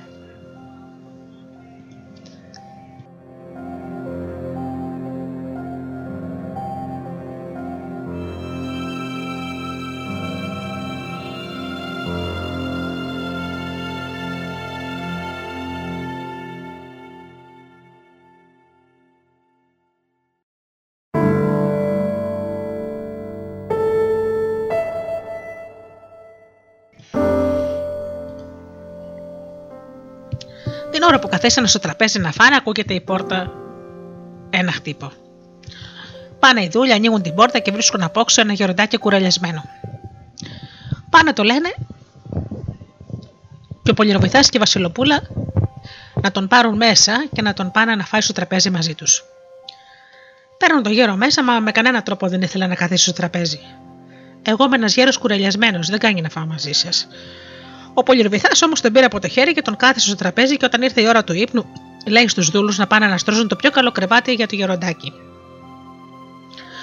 Ο γέρος λοιπόν σηκώνεται και λέει: Αδύνω το πράγμα να πλαγιάσω σε κρεβάτι. Θα πλαγιάσω μέσα στην αυλή πάνω σε ένα δέμα από κλίματα, σαν που είμαι μαθημένος. Με τα πολλά του βάζουν πίσω από την πόρτα της αυλής τα κλίματα, όπως τους είπε και πλαγιάζει. Και τους λέει πριν πλαγιάζει πως ό,τι και να ακούσουν τη νύχτα να μην μιλήσουν και να μην φοβηθούν. Προς τα μεσάνυχτα λοιπόν ακούγεται στην πόρτα μια φωνιά και λέει: Γιάννη, Γιάννη. Γιάννη λέγαν τον Πολυροβιθά. Ορίστε, λέει ο γέρος. Ένας λόγος, τι δηλεί; Ένας είναι ο Θεός, του λέει. Άχω Γιάννη μου, ποιος σου τα λέει; Δύο λόγια τι δηλεί, λέει. Δίκαιρο είναι ένα βόδι. Ένας είναι ο Θεός. Τρία λόγια τι δηλεί; Τρίποδη είναι η πυροστιά, δίκαιρο το βόδι, ένας είναι ο Θεός. Γιάννη, θα με πάρεις στο λαιμό σου. Τέσσερα λόγια τι δηλεί; Τεσσαραβιζίτικο γελάδι. Τρίποδη είναι η πυροστιά, δίκαιρο είναι το βόδι, ένας είναι ο Θεός. Πέντε λόγια τι δηλεί. Πενταδάχτυλο είναι το χέρι, τεσσαραβιζίτικο το γελάδι, Τρίποδη πυροστιά, δίκαιρο το βόδι, ένας είναι ο Θεός. Έξι λόγια τη δειλή, έξι άστρα έχει πουλια. Πενταδάχτυλο είναι το χέρι, τεσσεραβιζίτικο το αγελάδι. Τρίποδη είναι η πυροστιά, δίκαιρο είναι το βόδι, ένας είναι ο Θεός. Με έφαγες Γιάννη, εφτά λόγια τη δειλή, λέει. Εφταπάρθενος χορός, έξι άστρα έχει πουλια. Πενταδάχτυλο το χέρι, τεσσεραβιζίτικο το αγελάδι. Τρυπόδι είναι η πυροστιά. Δίκαιρο είναι το βόδι, ένας είναι ο Θεός. Οχτώ λόγια τη δειλή. Οχταπλόκαμο οχταπόδι, εφταπάρθενος χορός, έξι άστρα έχει πουλια, πενταδάχτυλο το χέρι, τεσσεραβιζίτικο το αγελάδι, τρίποδη είναι η πυροστιά, δίκαιρο είναι το βόδι, ένας είναι ο Θεός. Εννιά λόγια τη δειλή, του λέει. Εννιαμινί- εννιάμι- Εννιαμίνικο παιδί, οχταπλόκαμο οχταπόδι, εφταπάρθενο χορός, έξι άστρα έχει πουλια, πενταδάχτυλο το χέρι, τεσσεραβιζίτικο το αγελάδι, τρίποδη είναι η πυροστιά, δίκαιρο είναι το βόδι, ένας είναι ο Θεός. Χάνομαι Γιάννη, ποιος ερμηνεύει. Δέκα λόγια τη δειλή. Δεκαβίζικο σκροφάδι. Εννιαμίνικο παιδί. Οχταπλόκαμο οχταπόδι. Εφταπάρθενο χορό. Έξι άστρα έχει πουλια. Πενταδάχτυλο το χέρι. Τεσσεραβιζίτικο γελάδι. Τρίποδη, τρίποδη είναι η πυροστιά. Δίκαιρο είναι το βόδι. Ένας είναι ο Θεός. Έντεκα λόγια τη δειλή. Εντεκαμίνικο φοράδι. Δεκαβίζικο σκροφάδι. Εννιαμίνικο παιδί, οχταπλόκαμο οχταπόδι, εφταπάρθενο χορό, έξι άστρα έχει πουλια, πενταδάχτυλο το χέρι, τεσσεραβίζικο αγελάδι, τρίπηδη είναι πυροστιά, δίκαιρο είναι το βόδι, ένας είναι ο Θεός. Δώδεκα λόγια τη δειλή, λέει. Δώδεκα μήνες είναι ο χρόνος, και δεκατρία τα φεγγάρια. Εντεκαμίνικο φοράδι, δεκαβίζικο σκροφάδι, εννιαμίνικο παιδί, οχταπλόκαμο οχταπόδι, εφταπάρθενο χορός, έξι άστρα έχει πουλια, πενταδάχτυλο το χέρι, τεσσεραβιζίτικο αγελάδι, τρίποδη είναι η πυροστιά, δίκαιρο είναι το βόδι, ένας είναι ο Θεός. Άχω Γιάννη με πήρε στο λαιμό σου, και εγώ τώρα τι θα κάνω; Να πας απάνω και να έρθεις κάτω, να σκάσεις και να γεννήσεις ένας βράχος, ο μισός μάλαμα και ο μισός ασίμι. Και πάει επάνω και έρχεται κάτω, και γίνεται ένας βράχος, μισός μάλαμα και μισός ασίμι. Και φεύγει και το γεροντάκι και δεν τον βρήκανε το πρωί εκεί, γιατί το γεροντάκι ήταν ο Χριστός. Και απόμενε πια ο πύργος και όλα τα πλούτα του καημένου του πολυροβυθά. Τότε πια μη στενοχώρια, μη θλίψη. Και ζήσανε καλά με τη γυναίκα του και εμείς καλύτερα.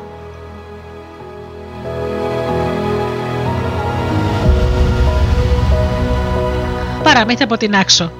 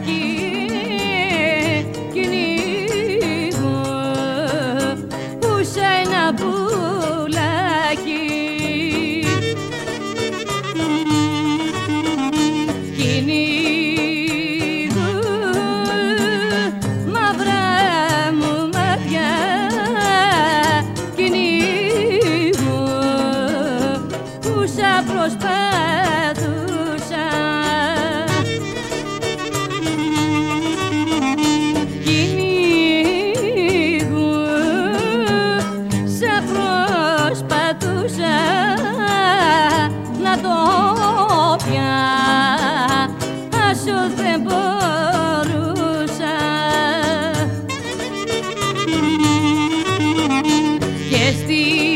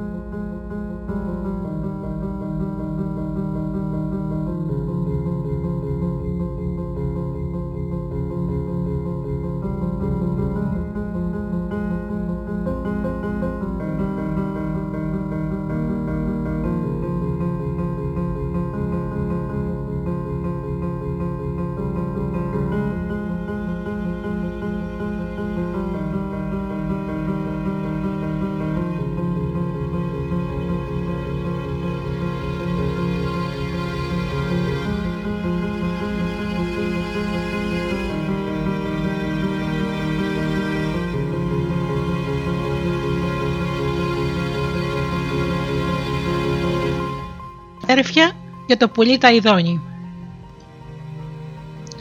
Ήταν μια φορά και έναν καιρό ένας άρχοντας, καλός άνθρωπος, και είπε να χτίσει μια εκκλησία για την ψυχή του.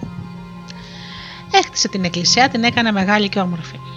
Όλοι όσοι πηγαίνανε και την κοιτάζανε, θαυμάζανε την ομορφιά και τον πλούτο της. Πήγε δακένα και του λέει: Αν έτσι τα όμορφη που είναι η εκκλησιά σου, έπρεπε να φέρεις και το πολύ τα ειδόνι, να βοηθά τους ψαλτάδες να γεννεί που να μην έχει άλλη στον κόσμο σαν ετούτη. Του βουλήθη πια του άρχοντα να βρει το πολύ τα ειδόνι, να τα αγοράσει και είπε πως όποιος του το έφερνε θα του έδινε λεφτά, όσα ήθελε. Αν πού να το βρούνε, όλοι θέλανε να πάνε και κανείς δεν ήξερε που βρίσκεται. Ήταν εδώ και ένας φτωχό που είχε τρεις γιους και λέει στα παιδιά του: Εγώ λέω να πάτε μαζί ως πέρα, στο τρίστατος, στο σταυροδρόμι, και να πάρετε ο καθένας σε ένα δρόμο και όσο πηγαίνετε να ρωτάτε, ώσπου να βρεθεί κανείς που να ξέρει να σας πει που είναι το πουλί, να το πιάσετε, να το φέρετε, να κάνουμε με λεφτά. Καλά λες, Αφέντη, είπαν τα παιδιά. Τη μαστίγανε και την άλλη μέρα κινήσανε και φύγανε. Και σαν φτάσανε στο τρίστατο, κουρασμένοι, κάτσανε να ξεκουραστούν λιγάκι. Και λέει ο μεγάλος: Αδελφοί, εγώ δεν πάω άλλο. Πού να τρέχουμε τώρα; Θα μπω σε ένα ψωμάδικο να χορτάσω ψωμάκι. Λέει ο δεύτερος. Μην εγώ πάω. Θα μπω σε ένα χαλβατζίδικο να τρώω και να πίνω και να μην έχω κανέναν ανάγκη. Και ο πιο μικρός λέει: Μια και το πει ο αφέντης μου, εγώ αδελφή μου θα πάω. Θα τραβήξω μπροστά και όπου με βγάλει άκρη. Καταρατώντας πάει κανείς στην πόλη. Αφήνω γεια. Επήρε πια το δρόμο και πήγαινε και πήγαινε. Βραδιάστηκε σε κάτι βράχια και σε κάτι γκρεμούς. Και βλέπει μια σπηλιά και λέει: Α μπω μέσα να πλαγιάσω τη νύχτα και αύριο το πρωί ξεκινώ πάλι. Και μέσα στη σπηλιά ήταν ένας δράκος και είχε φρύδια μακριά. Πετούσαν τρίχες μέσα στα μάτια του και δεν έβλεπε τίποτα. Το παιδί, σαν είδε, φοβήθηκε και ήθελε να φύγει. Αλλά σαν είδε που ήταν στραβός, συλλογίστηκε να απομείνει. Τι να κάνει και πού να πάει μέσα στα σκοτάδια. Είπε πια: Α ζαρώσω σε μια άκρη και να μην σαλέψω και με νιώσει και την αυγή πρωί-πρωί σηκώνομαι και φεύγω. Και ακούει τον δράκο και τεινάζει μια πορδί και βούηξε η σπηλιά. Πετιέται δά το παιδί και πάει και του λέει: Ορίστε, Αφέντη, τι θες από μένα; Αν ποιος είσαι εσύ και πώς βρέθηκες εδώ, του λέει. Εσύ, Αφέντη, με έκανες τούτη την ώρα με την πορδί σου γεννήθηκα.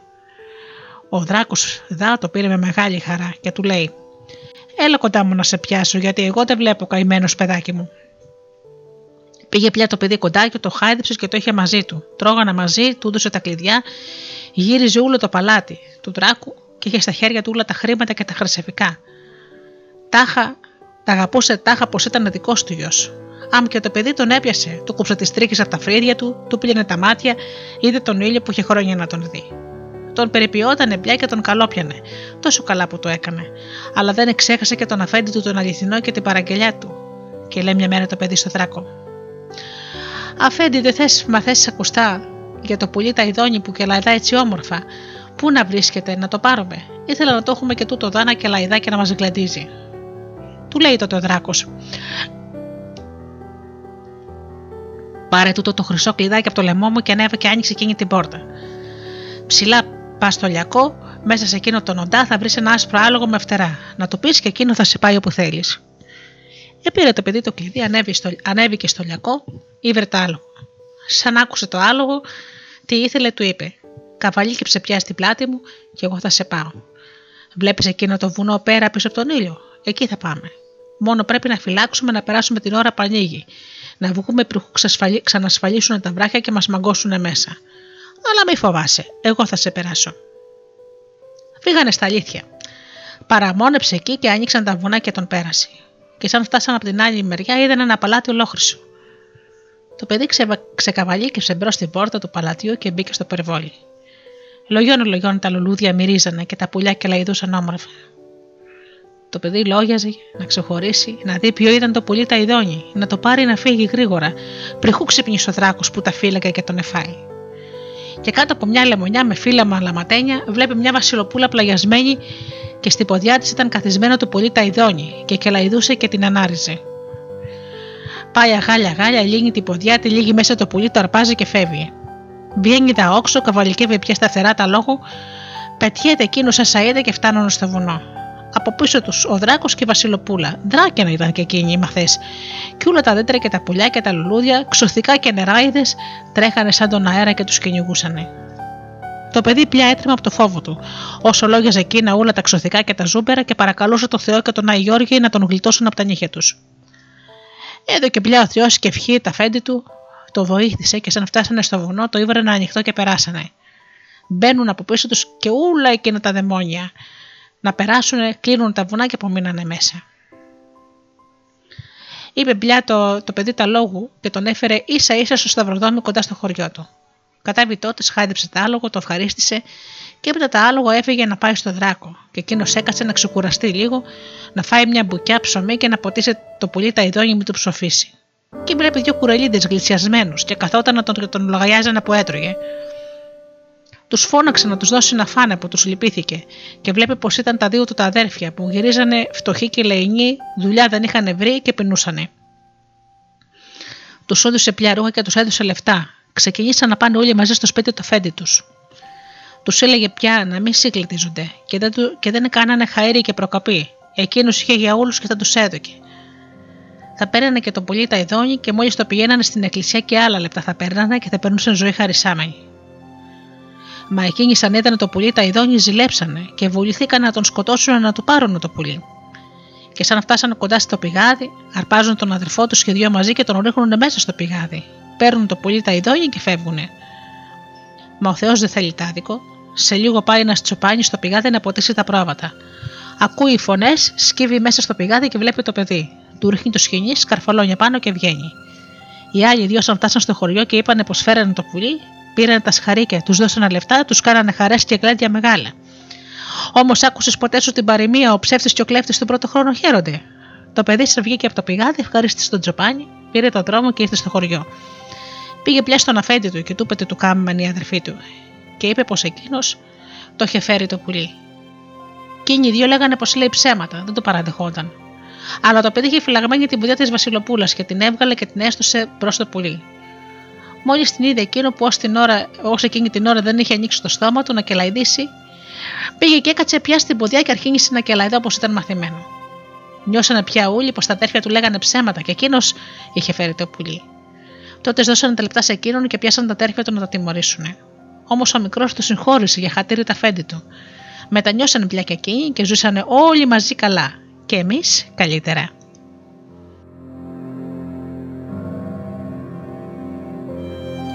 Παραμύθι από τη Σκύρο.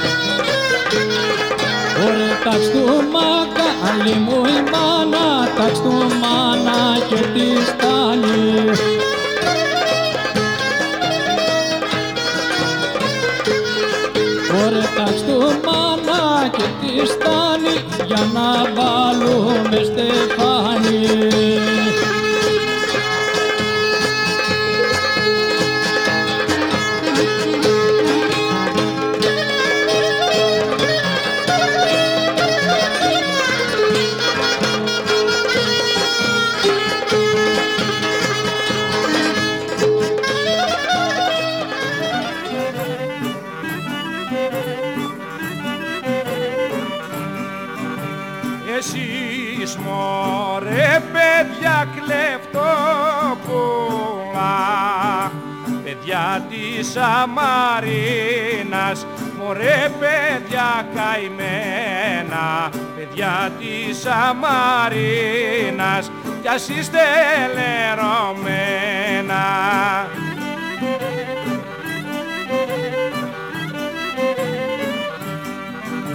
κι αν πάτε απάνω μωρέ στα βουνά κατά τη Σαμαρίνα μωρέ παιδιά καημένα κοντά στη Σαμαρίνα κι ας είστε λερωμένα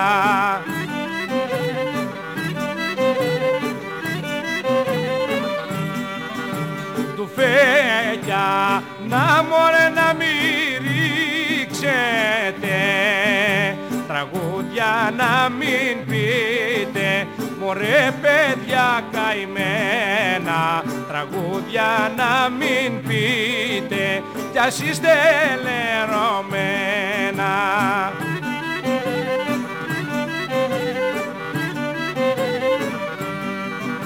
κι αν σας ρωτήσει μωρέ η μάνα μου η δόλια η αδερφή μου μωρέ παιδιά καημένα η δόλια η αδερφή μου κι ας είστε λερωμένα.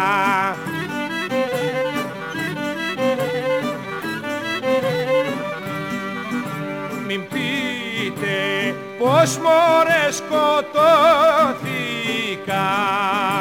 πως είμαι σκοτωμένος. Μωρέ παιδιά καημένα πως είμαι σκοτωμένος. Κι ας είστε λερωμένα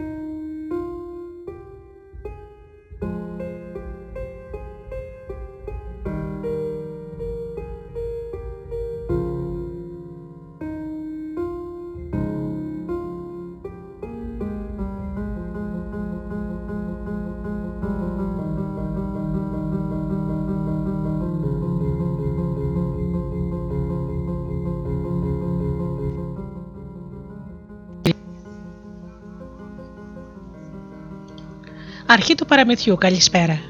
Μια φορά και ένα καιρό ήταν ένα αντρόγινο. Γέροι, φτωχοί. Είχαν έξι αγοράκια. Το μικρότερο ήταν πολύ λιγόσωμο και γι' αυτό το λέγανε κοντορεβιθούλη. Μια μέρα λοιπόν θέλανε να πάρουν τους γαϊδάρους να πάνε για ξύλα. Παίρνουν τα παιδιά μαζί. Και λέει ο πατέρας μόλις βγήκαν από το σπίτι: Να τα αφήσουμε στο βουνό αφού δεν έχουμε ψωμί. Τους κόβει μια φέτα ψωμί του καθενός στη λαδόνη. Τα άλλα το έφαγαν. Το κοντοροβιθούλι δεν το έφαγε, μόνο το τρίβε στο δρόμο. Λίγο-λίγο το τρίβε, μέχρι που φτάσανε σε ένα δάσο, σε ένα μέρος μέσα στο δάσος. Εκεί τελείωσε και το ψωμί. Εκεί τους είπαν οι γονείς τους: Κάτσετε το χάμο να πάμε με τη μάνα σας στο απέναντι βουνό να φορτώσουμε τα ξύλα στους γαϊδάρους και ερχόμαστε να σας πάρουμε. Και φύγανε. Η μάνα τους δεν ήθελε να τα αφήσουν και γκρίνιαζε. Εφορτώσανε τα ξύλα και φύγανε. Τα παιδάκια μοναχά περιμένανε και έπεισε και ψυχάλιζε. Και ήταν και βράδυ. Δεν ξέρανε κατά πού να πάνε. Ελάτε, όπου πάω θα έρχεστε. Από όπου δούμε φως θα πάμε, να μην μας φάνε λύκοι. Και είχαν γίνει λούτσα. Είδανε φως, δρόμο παίρνουνε, δρόμο αφήνουνε. Μπροστά το, το κοντερβιθούλι, πίσω τα άλλα. Δρόμο παίρνανε, δρόμο αφήνουνε. Φτάνουνε στο φως. Ήταν ένας πύργος. Χτυπούνε, ανοίγει μια γυναίκα δρακόντισα. Ποια είστε, Είμαστε ξένα και είμαστε λούτσα. Άσε μας να μπούμε να περάσουμε τη νύχτα. Τα έβαλε μέσα και τους έδωσε και ρούχα. Καθίστε να πυρωθείτε. Της είπε την, ιστορία, την ιστορία του στο κοντερεφιθούλι. Τους έβαλε φαΐ, έφαγαν μια μικρή γαβάθα το καθένα. Η δρακοντίνια είχε έξι κοπέλες. Έχω έναν άντρα και ένα δράκοντας. Θα σας τρώσω στην άλλη κάμαρα να μην σας δει, δίπλα στις θηγατέρε μου. Το κοντερβεθούλι μόλις τα γρίσκησε φοβήθη.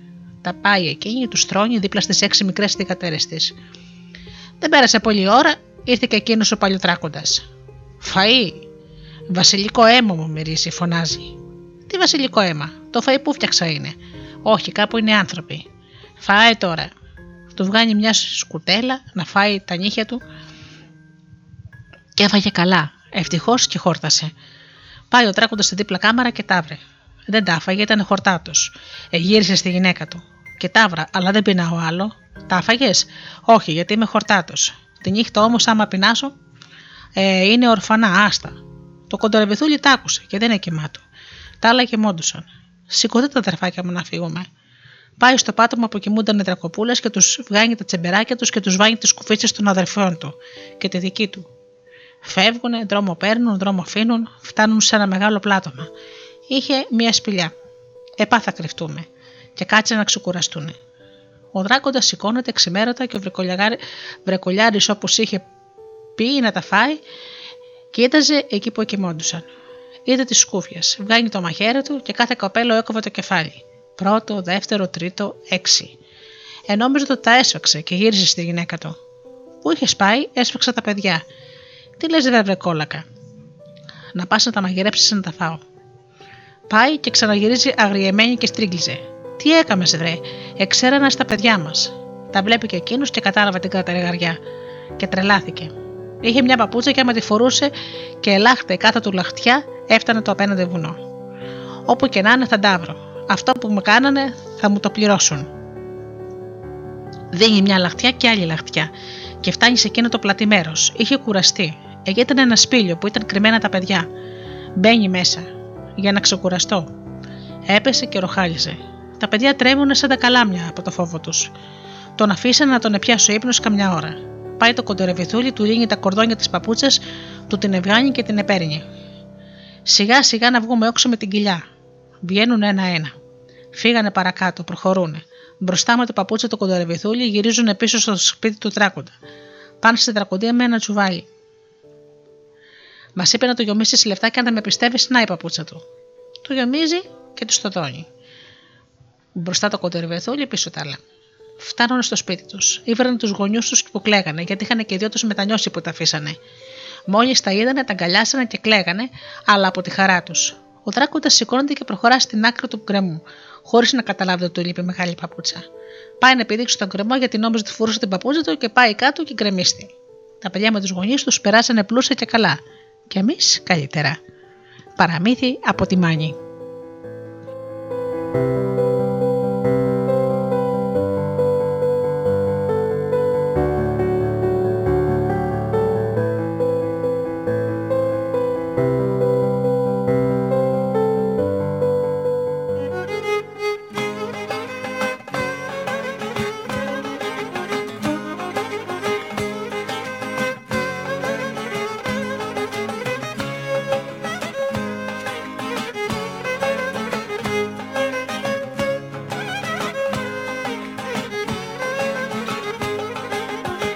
Παράθυρι προβάλε, προβάλε, προβάλε Λίγο να σε δω καλέ, προβάλε, προβάλε Να σου πω πως αγάπω, προβάλε, προβάλε Τη ζωής μου αγγέλε, προβάλε, προβάλε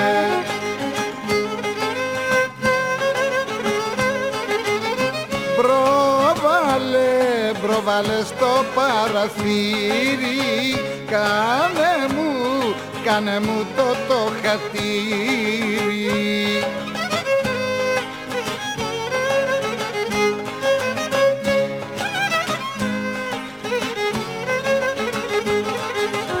Στο παραθύρι προβάλε, προβάλε, προβάλε. Λίγο να σε δω καλέ, προβάλε, προβάλε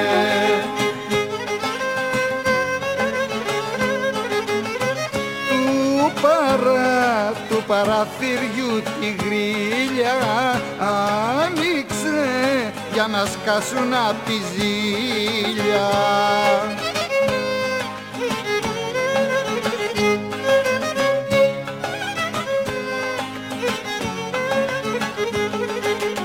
Στο παραθύρι προβάλε, προβάλε, προβάλε Λίγο να σε δω καλέ, προβάλε, προβάλε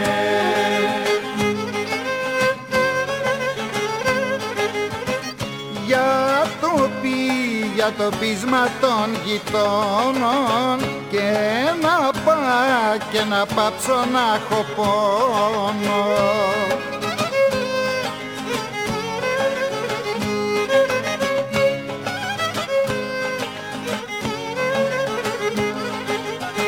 παραθύρι προβάλε, προβάλε, προβάλε.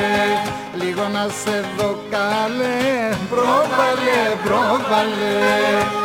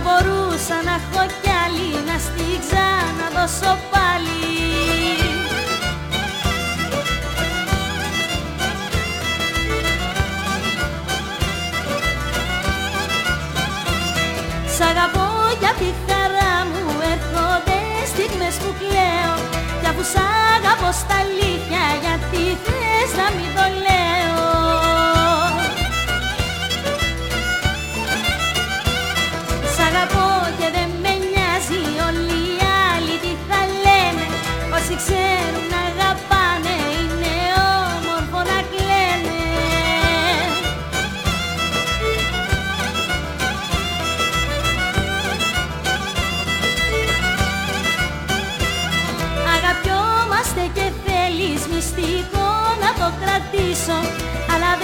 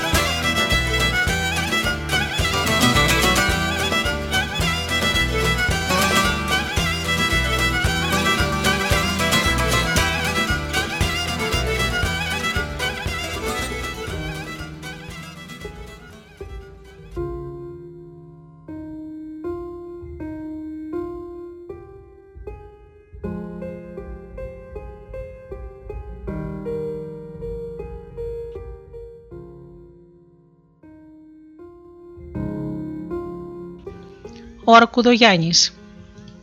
Ήταν μια φορά ένας βασιλιάς και πήγε σε μια γριά να του πήγε τα μελούμενα. Και η γριά του είπε πως θα κόψει το κεφάλι του στο γόνατό του πάνω ένας άντρας δυνατός που η μάνα του ήταν να τον γεννήσει στα 60 της χρόνια. Τρομάρα τον έπιασε το βασιλιά, σαν το άκουσε, και την ξαναρώτησε να του πει αν η γυναίκα αυτή θα είναι από το άλλο βασίλειο ή από το δικό του. Και η γριά του είπε πως θα είναι από το δικό του βασίλειο. Έβγαλε λοιπόν ο βασιλιάς διαταγή που έλεγε πως όποια γυναίκα γεννήσει στα 60 της χρόνια αρσενικό παιδί, να το πάει στο παλάτι να το βαφτίσει ο βασιλιάς. Μια μάνα που γέννησε τότε ένα παιδί πήγε στο παλάτι και το βαφτίσανε και το βγάλανε Γιάννη. Και της λένε: Το παιδί σου θα το κρατήσουμε, επειδή είναι όμορφο και θα τον ανθρέψουμε εμείς εδώ στο παλάτι. Κρατήσανε το παιδί και έφυγε η μάνα. Και ο βασιλιάς έστειλε αμέσως δύο στρατιώτες να το σκοτώσουν στο δάσος. Παίρνουν στρατιώτες το παιδί και το πάνε σε μια ερημιά και εκεί που ετοιμαζόταν να το σκοτώσουν λένε: Εμάς, τι μας έφτιαξε το παιδί, γιατί να το σκοτώσουμε; Αφήνουν λοιπόν το παιδί κάτω το λιγμένο στα ρουχαλάκια του, το σκυπάζουν με μερικά κλαδιά και φεύγουν. Σε λίγο πέρασε από εκεί μια αρκούδα και βλέπει το παιδί να κλαίει. Το παίρνει και φεύγει. Το πηγαίνει σε μια σπηλιά που είχε τη φωλιά της και εκεί το βίζανε και το μεγάλωσε.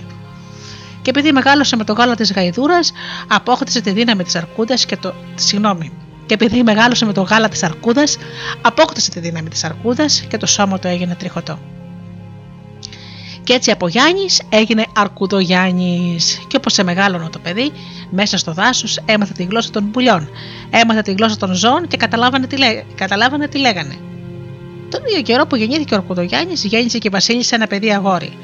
Και όσο μεγάλωνε το ένα, μεγάλωνε και το άλλο. Το Βασιλόπουλο πήγαινε στο δάσος και κυνηγούσε ό,τι έπιανε στο κυνήγι το πήγαινε στον πατέρα του. Μια μέρα που βγήκε πάλι στο βουνό το Βασιλόπουλο για να για κυνήγι, συνάντησε τον Αρκουδογιάννη. Πολύ του άρεσε το παιδί αυτό και το πήρε στο παλάτι και λέει στον πατέρα του: Μέχρι τώρα, πατέρα, ό,τι κυνήγι και να πιανα σου το έφερνα. Το, στο, το κυνήγι που βρήκα σήμερα θα μου το αφήσεις, το θέλω δικό μου. Και τι έπιασες, τον ρωτά ο Βασιλιάς. Βρήκα ένα παιδί, και από τότε κάθε μέρα έκανε παρέα με τον Αρκούδο Γιάννη. Το Βασιλόπουλο που το έλεγαν και αυτό Γιάννη το αγάπησε πάρα πολύ και τον έμαθα σιγά σιγά να μιλεί τη γλώσσα των ανθρώπων. Ο Ορκουδογιάννη δεν ήταν μόνο δυνατός αλλά και έξυπνος και γρήγορα συνήθισε τη ζωή του παλατιού. Μια μέρα ο Ορκουδογιάννη λέει στο Βασιλόπουλο: Εσύ μεγάλωσες τώρα και πρέπει να τα μαθαίνεις όλα, γιατί σε λίγο καιρό θα κάτσεις στο θρόνο του πατέρα σου και θα γεννήσεις κι εσύ βασιλιάς. Τι θέλεις και τα κρατήσει όλα αυτά τα δωμάτια κλειστά και δεν τα ανοίγει να δεις τι είναι μέσα; Ο πατέρας μου του λέει: Δεν μου δίνει τα κλειδιά. Να πας να τα ζητήσεις, του λέει ο Ορκουδογιάννη. Πάει το Βασιλόπουλο και παίρνει τα κλειδιά και αρχίζει να ανοίγει τα δωμάτια. Ανοίγει τη μια κάμαρα, ανοίγει την άλλη και έβλεπε τι είχαν μέσα. Ένα κλειδί δεν του είχε δώσει και ξαναπήγε στον πατέρα του και παίρνει και αυτό το κλειδί. Ανοίγει το δωμάτιο και τη βλέπει. Τη ζωγραφιά μιας πεντάμορφης. Ήταν μια κοπέλα που ο Βασιλιάς αγωνίστηκε να την κάνει η γυναίκα του. Και επειδή δεν τα κατάφερε, είχε κλεισμένη τη ζωγραφιά της μέσα σε αυτό το δωμάτιο. Άμα είδε το Βασιλόπουλο τη ζωγραφιά, αρρώστησε και το πιασε μεγάλη στενοχώρια. Τόσο πολύ αγάπησε την πεντάμορφη, που κλείστηκε στο δωμάτιό του και δεν ήθελε να δει κανέναν. Μια μέρα του λέει ο Ορκωτογιάννη: Πες μου τι έχεις και κλείστηκε στο δωμάτιό σου και στενοχωράσει. Πες μου την αλήθεια και εγώ θα σε βοηθήσω. Εγώ του λέει: Αγαπώ την πεντάμορφη που είδα ζωγραφισμένη σε εκείνο το τελευταίο δωμάτιο του σπιτιού, του παλατιού. Επέ του πατέρα σου να σου ετοιμάσει καράβι και εμείς θα πάμε να τη βρούμε. Ετοιμάσανε το καράβι, μα ο Βασιλιάς δεν ήθελε να πάνε. Και έλεγε του γιού του: Είναι δύσκολο, δεν θα τα καταφέρεις, παιδί μου. Γιατί και εγώ επάλεψα για αυτή τη γυναίκα και δεν την πήρα. Εγώ θα πάω με τον Αρκουδογιάννη και θα την πάρω. Μέρες πολλές ταξιδεύανε. Ήσαμε που φτάσανε στο νησί σε ένα μεγάλο πύργο που είχε μια πόρτα με 40 κρικέλια. Και την ανοίγανε 40 δράκοι. Πιάνει ο Αρκουδογιάννη στην πόρτα και την ανοίγει με μια σωμοναχώστη και μπαίνουν μέσα. Το βράδυ που γυρίσαν οι δράκοι βλέπουν την πόρτα ανοιχτή και λένε: Όφου και ποιοι μπήκανε μέσα. Αν είναι 39 έχουν πιο μεγάλη δύναμη από εμάς. Αν είναι 41 έχουν πιο λίγη. Γιατί εμείς την ανοίγουμε ίσα ίσα 40. Μπαίνουν μέσα και βλέπουν μόνο δύο και φοβηθήκανε. Καλώς τα παιδιά, είτε γυρεύετε. Την πεντάμορφη γυρεύουμε, πού θα τη βρούμε; Μέχρι εδώ που ήρθατε, καλά ήρθατε. Από εδώ και πέρα να μην πάτε, γιατί στον παρακάτω πύργο είναι άλλοι δράκοι που τρίζουν τα δόντια τους και βγάζουν σπίθες. Δεν φοβηθήκαν όμως αυτοί και παίρνει ο Ορκουτογιάννη στο Βασιλόπουλο και προχωρούν στον παρακάτω πύργο. Βλέπουν τους άλλους δράκους να στέκουν γύρω-γύρω στον πύργο και τρίζουν τα δόντια τους και βγάζουν σπίθες, μα αυτοί τα βαδίζουν προς τα εκεί. Λένε οι δράκοι μεταξύ τους.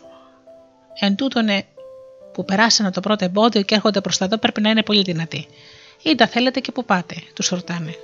Την πεντάμορφη γυρεύουμε, πού θα τη βρούμε; Μέχρι εδώ καλά ήρθατε, αλλά μην προχωρήσετε γιατί παρακάτω στην άλλο πύργο που την έχουν κρυμμένη είναι άλλοι δράκοι πιο άγριοι και ρουφούν τους ανθρώπους από 40 μέτρα μακριά και δεν γλιτώνουν. Συνεχίζουν όμως και αυτοί τον δρόμο και φτάνουν στον τελευταίο πύργο. Ρουφούν οι δράκοι από μακριά, ρουφούν, αλλά αυτοί δεν παθαίνουν τίποτα. Πρωτού φτάσουν στον πύργο, καθίσανε σε ένα χαράκι να ξεκουραστούν. Λένε λοιπόν οι δράκοι. Γιατί να φτάξουν αυτοί σαν εδώ πέρα πρέπει να είναι πολύ δυνατοί. Να δούμε, να πάμε να δούμε τι άνθρωποι είναι. Είτε θέλετε εσείς εδώ πέρα. Είστε να πάρουμε την πεντάμορφη που έχετε στον πύργο σας. Τους κοιτάζουν λίγο, πιο πολύ κοιτάζανε τον Ορκουδογιάννη και τους έπιασε τρομάρα. Ετούτον πρέπει να τον ξεβγάλουμε πρώτα, σκεφτόντουσαν. Και ύστερα λένε: Να σας τη δώσουμε θέλει, μόνο να έρθεις να πάμε πρώτα στο κυνήγι. Το ίδιο λέγανε σε όλους όσους φτάσανε εκεί. Και τους πηγαίνανε στο κυνήγι και τους βάζανε να περάσουν από ένα φαράκι που είχε μια πηγή και ένα θεριό και δεν του γλίτωνε άνθρωπος. Λέτε το Ορκουδογιάννη στο Βασιλόπουλο. Εσύ θα κάτσεις εδώ να με περιμένεις. Ξεκινούν για το κυνήγι ο Ορκουδογιάννη και δύο δράκοι. Οι δράκοι παίρνουν το πλάι του βουνού και αυτό να τον εβάλανε να περάσει μέσα από το φαράγγι που δεν είχε ούτε πουλί να σκοτώσει γιατί τα έτρωε το θεριό. Κατεβαίνει αυτός στον ποταμό, βαθίζει στο φαράγγι, ξετουλουπώνει το θεριό, το πιάνει από την κεφαλή και το, ξεσαμα... το ξεμασελίζει.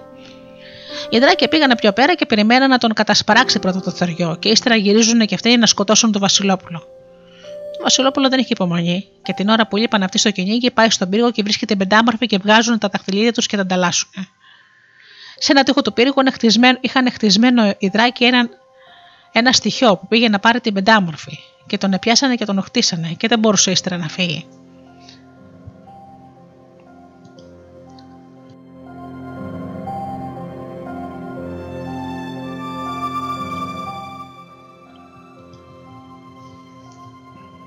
Λέει λοιπόν το στοιχείο του Βασιλόπουλου. Αχ, παλικάρα μου, για να μου δίνεις ένα κομμάτι κρέας και μια στάλα νερό. Το Βασιλόπουλο το λυπήθηκε και του δίνει το κρέας και του δίνει και το νερό και αμέσως παίρνει τη δύναμη. Και κουνεί τις πέτρες, ξεπετρώνονται και παίρνει την πεντάμορφη και φεύγει. Γυρίζει ο Κουδογιάννη με τους δράκους από το κυνήγι και δεν βρίσκει το Βασιλόπουλος στο μέρος που το έχει αφήσει. Πάνε και το βρίσκουν στον πύργο. Πού είναι πεντάμορφη, την άρπαξε το στοιχείο και έφυγε. Δώσ' μου το δαχτυλίδι που φορείς και με περιμένεις εδώ. Λέει στους δράκους. Το Βασιλόπουλο θα αφήσω εδώ και θα παλύψω 40 μέρες. Να το βλέπετε σε τα μάτια σας. Και, να μην το πειράξετε, και αν το πειράξετε θα το πληρώσετε ακριβά. Και φεύγει αμέσως και πάει και γυρεύει την πεντάμορφη. Στον δρόμο που πήγαινε βλέπει δύο ανθρώπους που μαλώνανε. Κοιτάξτε βρε παιδιά εσείς και μαλώνετε. Η μάνα μας και ο πατέρας μας εποθάνανε και μας αφήσανε τούτο το μαστίγιο και αυτή την πατανία την υφαντή την κουβέρτα. Και θέλουμε να τα μοιράσουμε. Για να πάρει ο καθένας σας από ένα. Μα δεν γίνεται, αυτά τα δύο πάνε μαζί. Γιατί άμα κάτσει πάνω στην πατανία και τις παίξεις τρεις φορές με το μαστίγιο, σε πάει όπου θες και πρέπει να, να τα πάρει ένας.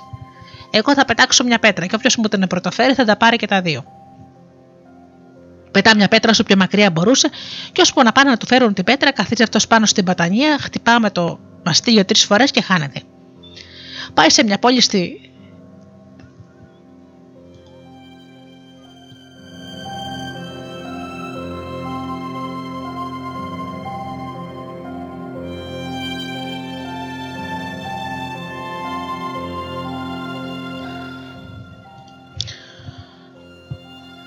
Πάει σε μια πόλη, στην πόλη που είχε πάει και το στοιχείο την πεντάμορφη, καθίζει σε ένα σπίτι και αρχίζει να παρακολουθεί μία, δύο, τρεις μέρες. Και έβλεπε γυναίκες που κρατούσαν από ένα σκουτέλι φαγητό και το πηγαίνανε όλο στο ίδιο σπίτι.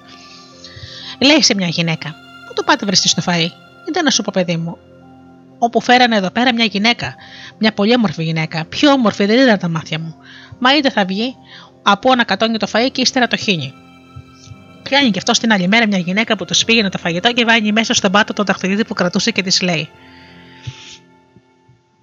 Αν το βρει, μην, το μην της πεις ποιος το έδωσε. Πάει αυτό το φαγητό της πεντάμορφη και αρχίζει να ανακατένει και πάλι προς τον κάτω να μπερδεύει το δαχτυλίδι στο πυρούνι.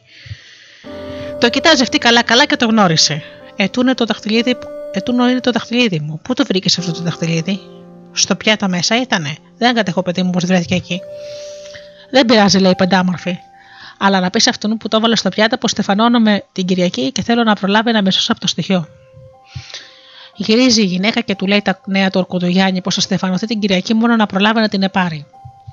Πηγαίνει ύστερα αυτός κρυφά το βράδυ και την αρμηνεύει πως θα κάνει να την επάρει να φύγουν μαζί και της λέει: Την Κυριακή την ώρα που θα μπείτε στην εκκλησία θα στέκομαι από πίσω σου. Και όταν θα με δεις να πλώσω κάτω μια μπατανία, να κάτσω πάνω, θα πέσεις και εσύ πάνω μου να φύγουμε. Έτσι και έγινε. Την ώρα που πήγαν στην εκκλησία και άρχισε ο παπάς να βλογά το αντρόγινο, απλώνει αυτό στην μπατανία κάτω και καθίζει. Καθίζει και η πεντάμορφη και την επέρνει και φεύγουν. Περνά από τον πύργο που είχε αφήσει στο Βασιλόπουλο, το παίρνει και γυρίζουν και τρεις στο παλάτι του πατέρα του. Όταν είδε ο Βασιλιάς την πεντάμορφη που την είχε ζωγραφιά στο παλάτι, τάχασε από τη χαρά του.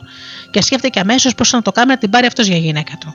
Φωνάζει αμέσως στον Ακουδογιάννη και του λέει: Θα πας στην τάδε πολιτεία να ξεμπεντέψει τους φόρους που μου χρωστούν οι άνθρωποι.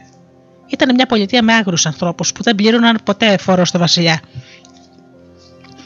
Από όσους είχε στείλει να ξεμπερδέψουν λεφτά, κανείς τους δεν γύρισε πίσω ζωντανός.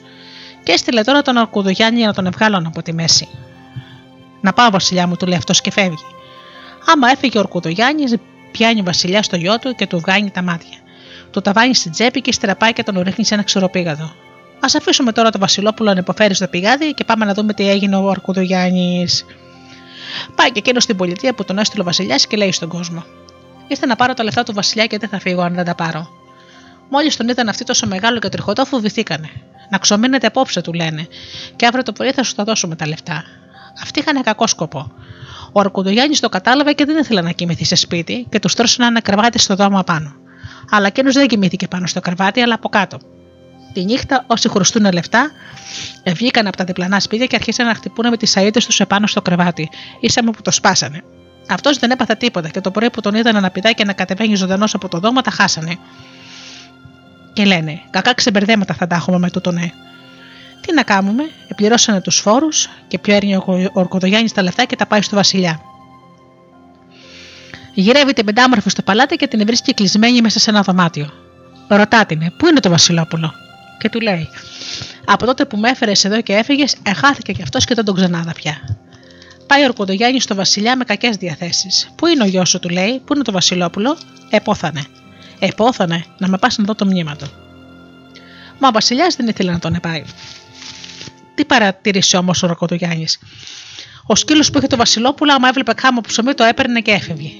Μια μέρα ο Ροκοδογιάννη του πέταξε ένα κομμάτι ψωμί και ύστερα τον, τον παρακολούθησε ίσα που έφτασε ο σκύλος στο πηγάδι. Έριξε μέσα το ψωμί και άρχισε να γαβγίζει. Κοιτάζει μέσα ο Ροκοδογιάννη και βλέπει το Βασιλόπουλο. Βόηθησε με, Γιάννη, του λέει, σώσε με. Τότε τον ευγάνει αμέσως απάνω και βλέπει πως ήταν στραβός. Πού είναι τα μάτια σου, του λέει. Ο πατέρας μου μετήφλωσε. Την ώρα που ο Αρκοδογιάννη έβγανε το Βασιλόπουλο μέσα από το πηγάδι, άκουσε ένα πολύ να κελαϊδί πάνω στο δέντρο του. Και λέει: Όποιος βγάλει τη ρίζα αυτού του δέντρου και την εκοπανίσει και πλύνει τα μάτια του με το ζουμί, θα δει το φως του. Ο Αρκοδογιάννη που ήξερε τη γλώσσα των πουλιών, κατάλαβε αμέσως και έσκαψε με τα νύχια του και έβγαλε τη ρίζα του δέντρου. Την εκοπάνισε, έβγαλε το ζουμί, έπλυνε τα μάτια του Βασιλόπουλου και είδε πάλι το φως του. Φεύγουν και πάνε στο παλάτι και εκεί τον κρύβει ο Ορκουδογιάννη. Και ύστερα πάει στο Βασιλιά. Πού είναι ο γιος σου, πού είναι τα αφεντικό μου; Απόθανε. Εγώ θα στον φέρω τώρα ζωντανό και ύστερα θα σε σφάξω στα γόνατά μου πάνω. Και πάει και τον εφέρνει μπροστά του. Αυτός δεν είναι ο γιος σου. Εγώ επάλεψα για αυτόν και όχι για σένα, του λέει. Τον εβάνει πάνω στο γονατό του και τον εσφάζει. Επήρε ύστερα το Βασιλόπουλο την πεντάμορφη και έγινε αυτός βασιλιά, το βασίλειο του πατέρα του. Εκράτησε στο παλάτι και το φίλο του τον καλό τον Ορκουδογιάννη. Και περάσαν κι αυτοί καλά και εμείς καλύτερα.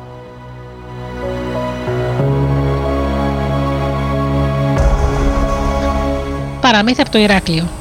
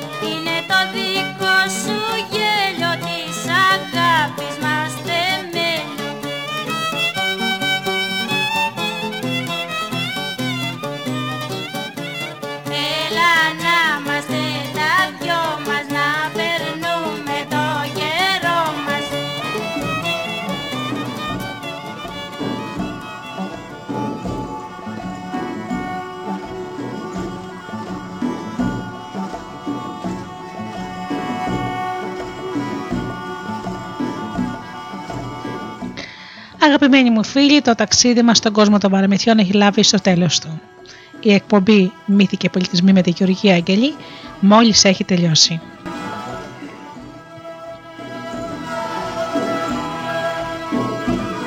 Ανανεώνω το ραντεβού μας το επόμενο Σάββατο στις 10 το πρωί όπως πάντα και μην ξεχνάτε να περνάτε καλά, να είστε καλά και αγαπήστε τον άνθρωπο που βλέπετε κάθε μέρα στο καθρέφτη.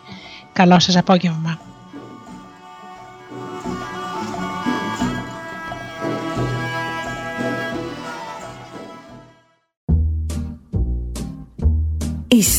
Stars προσπαθούν να είναι προσγειωμένοι.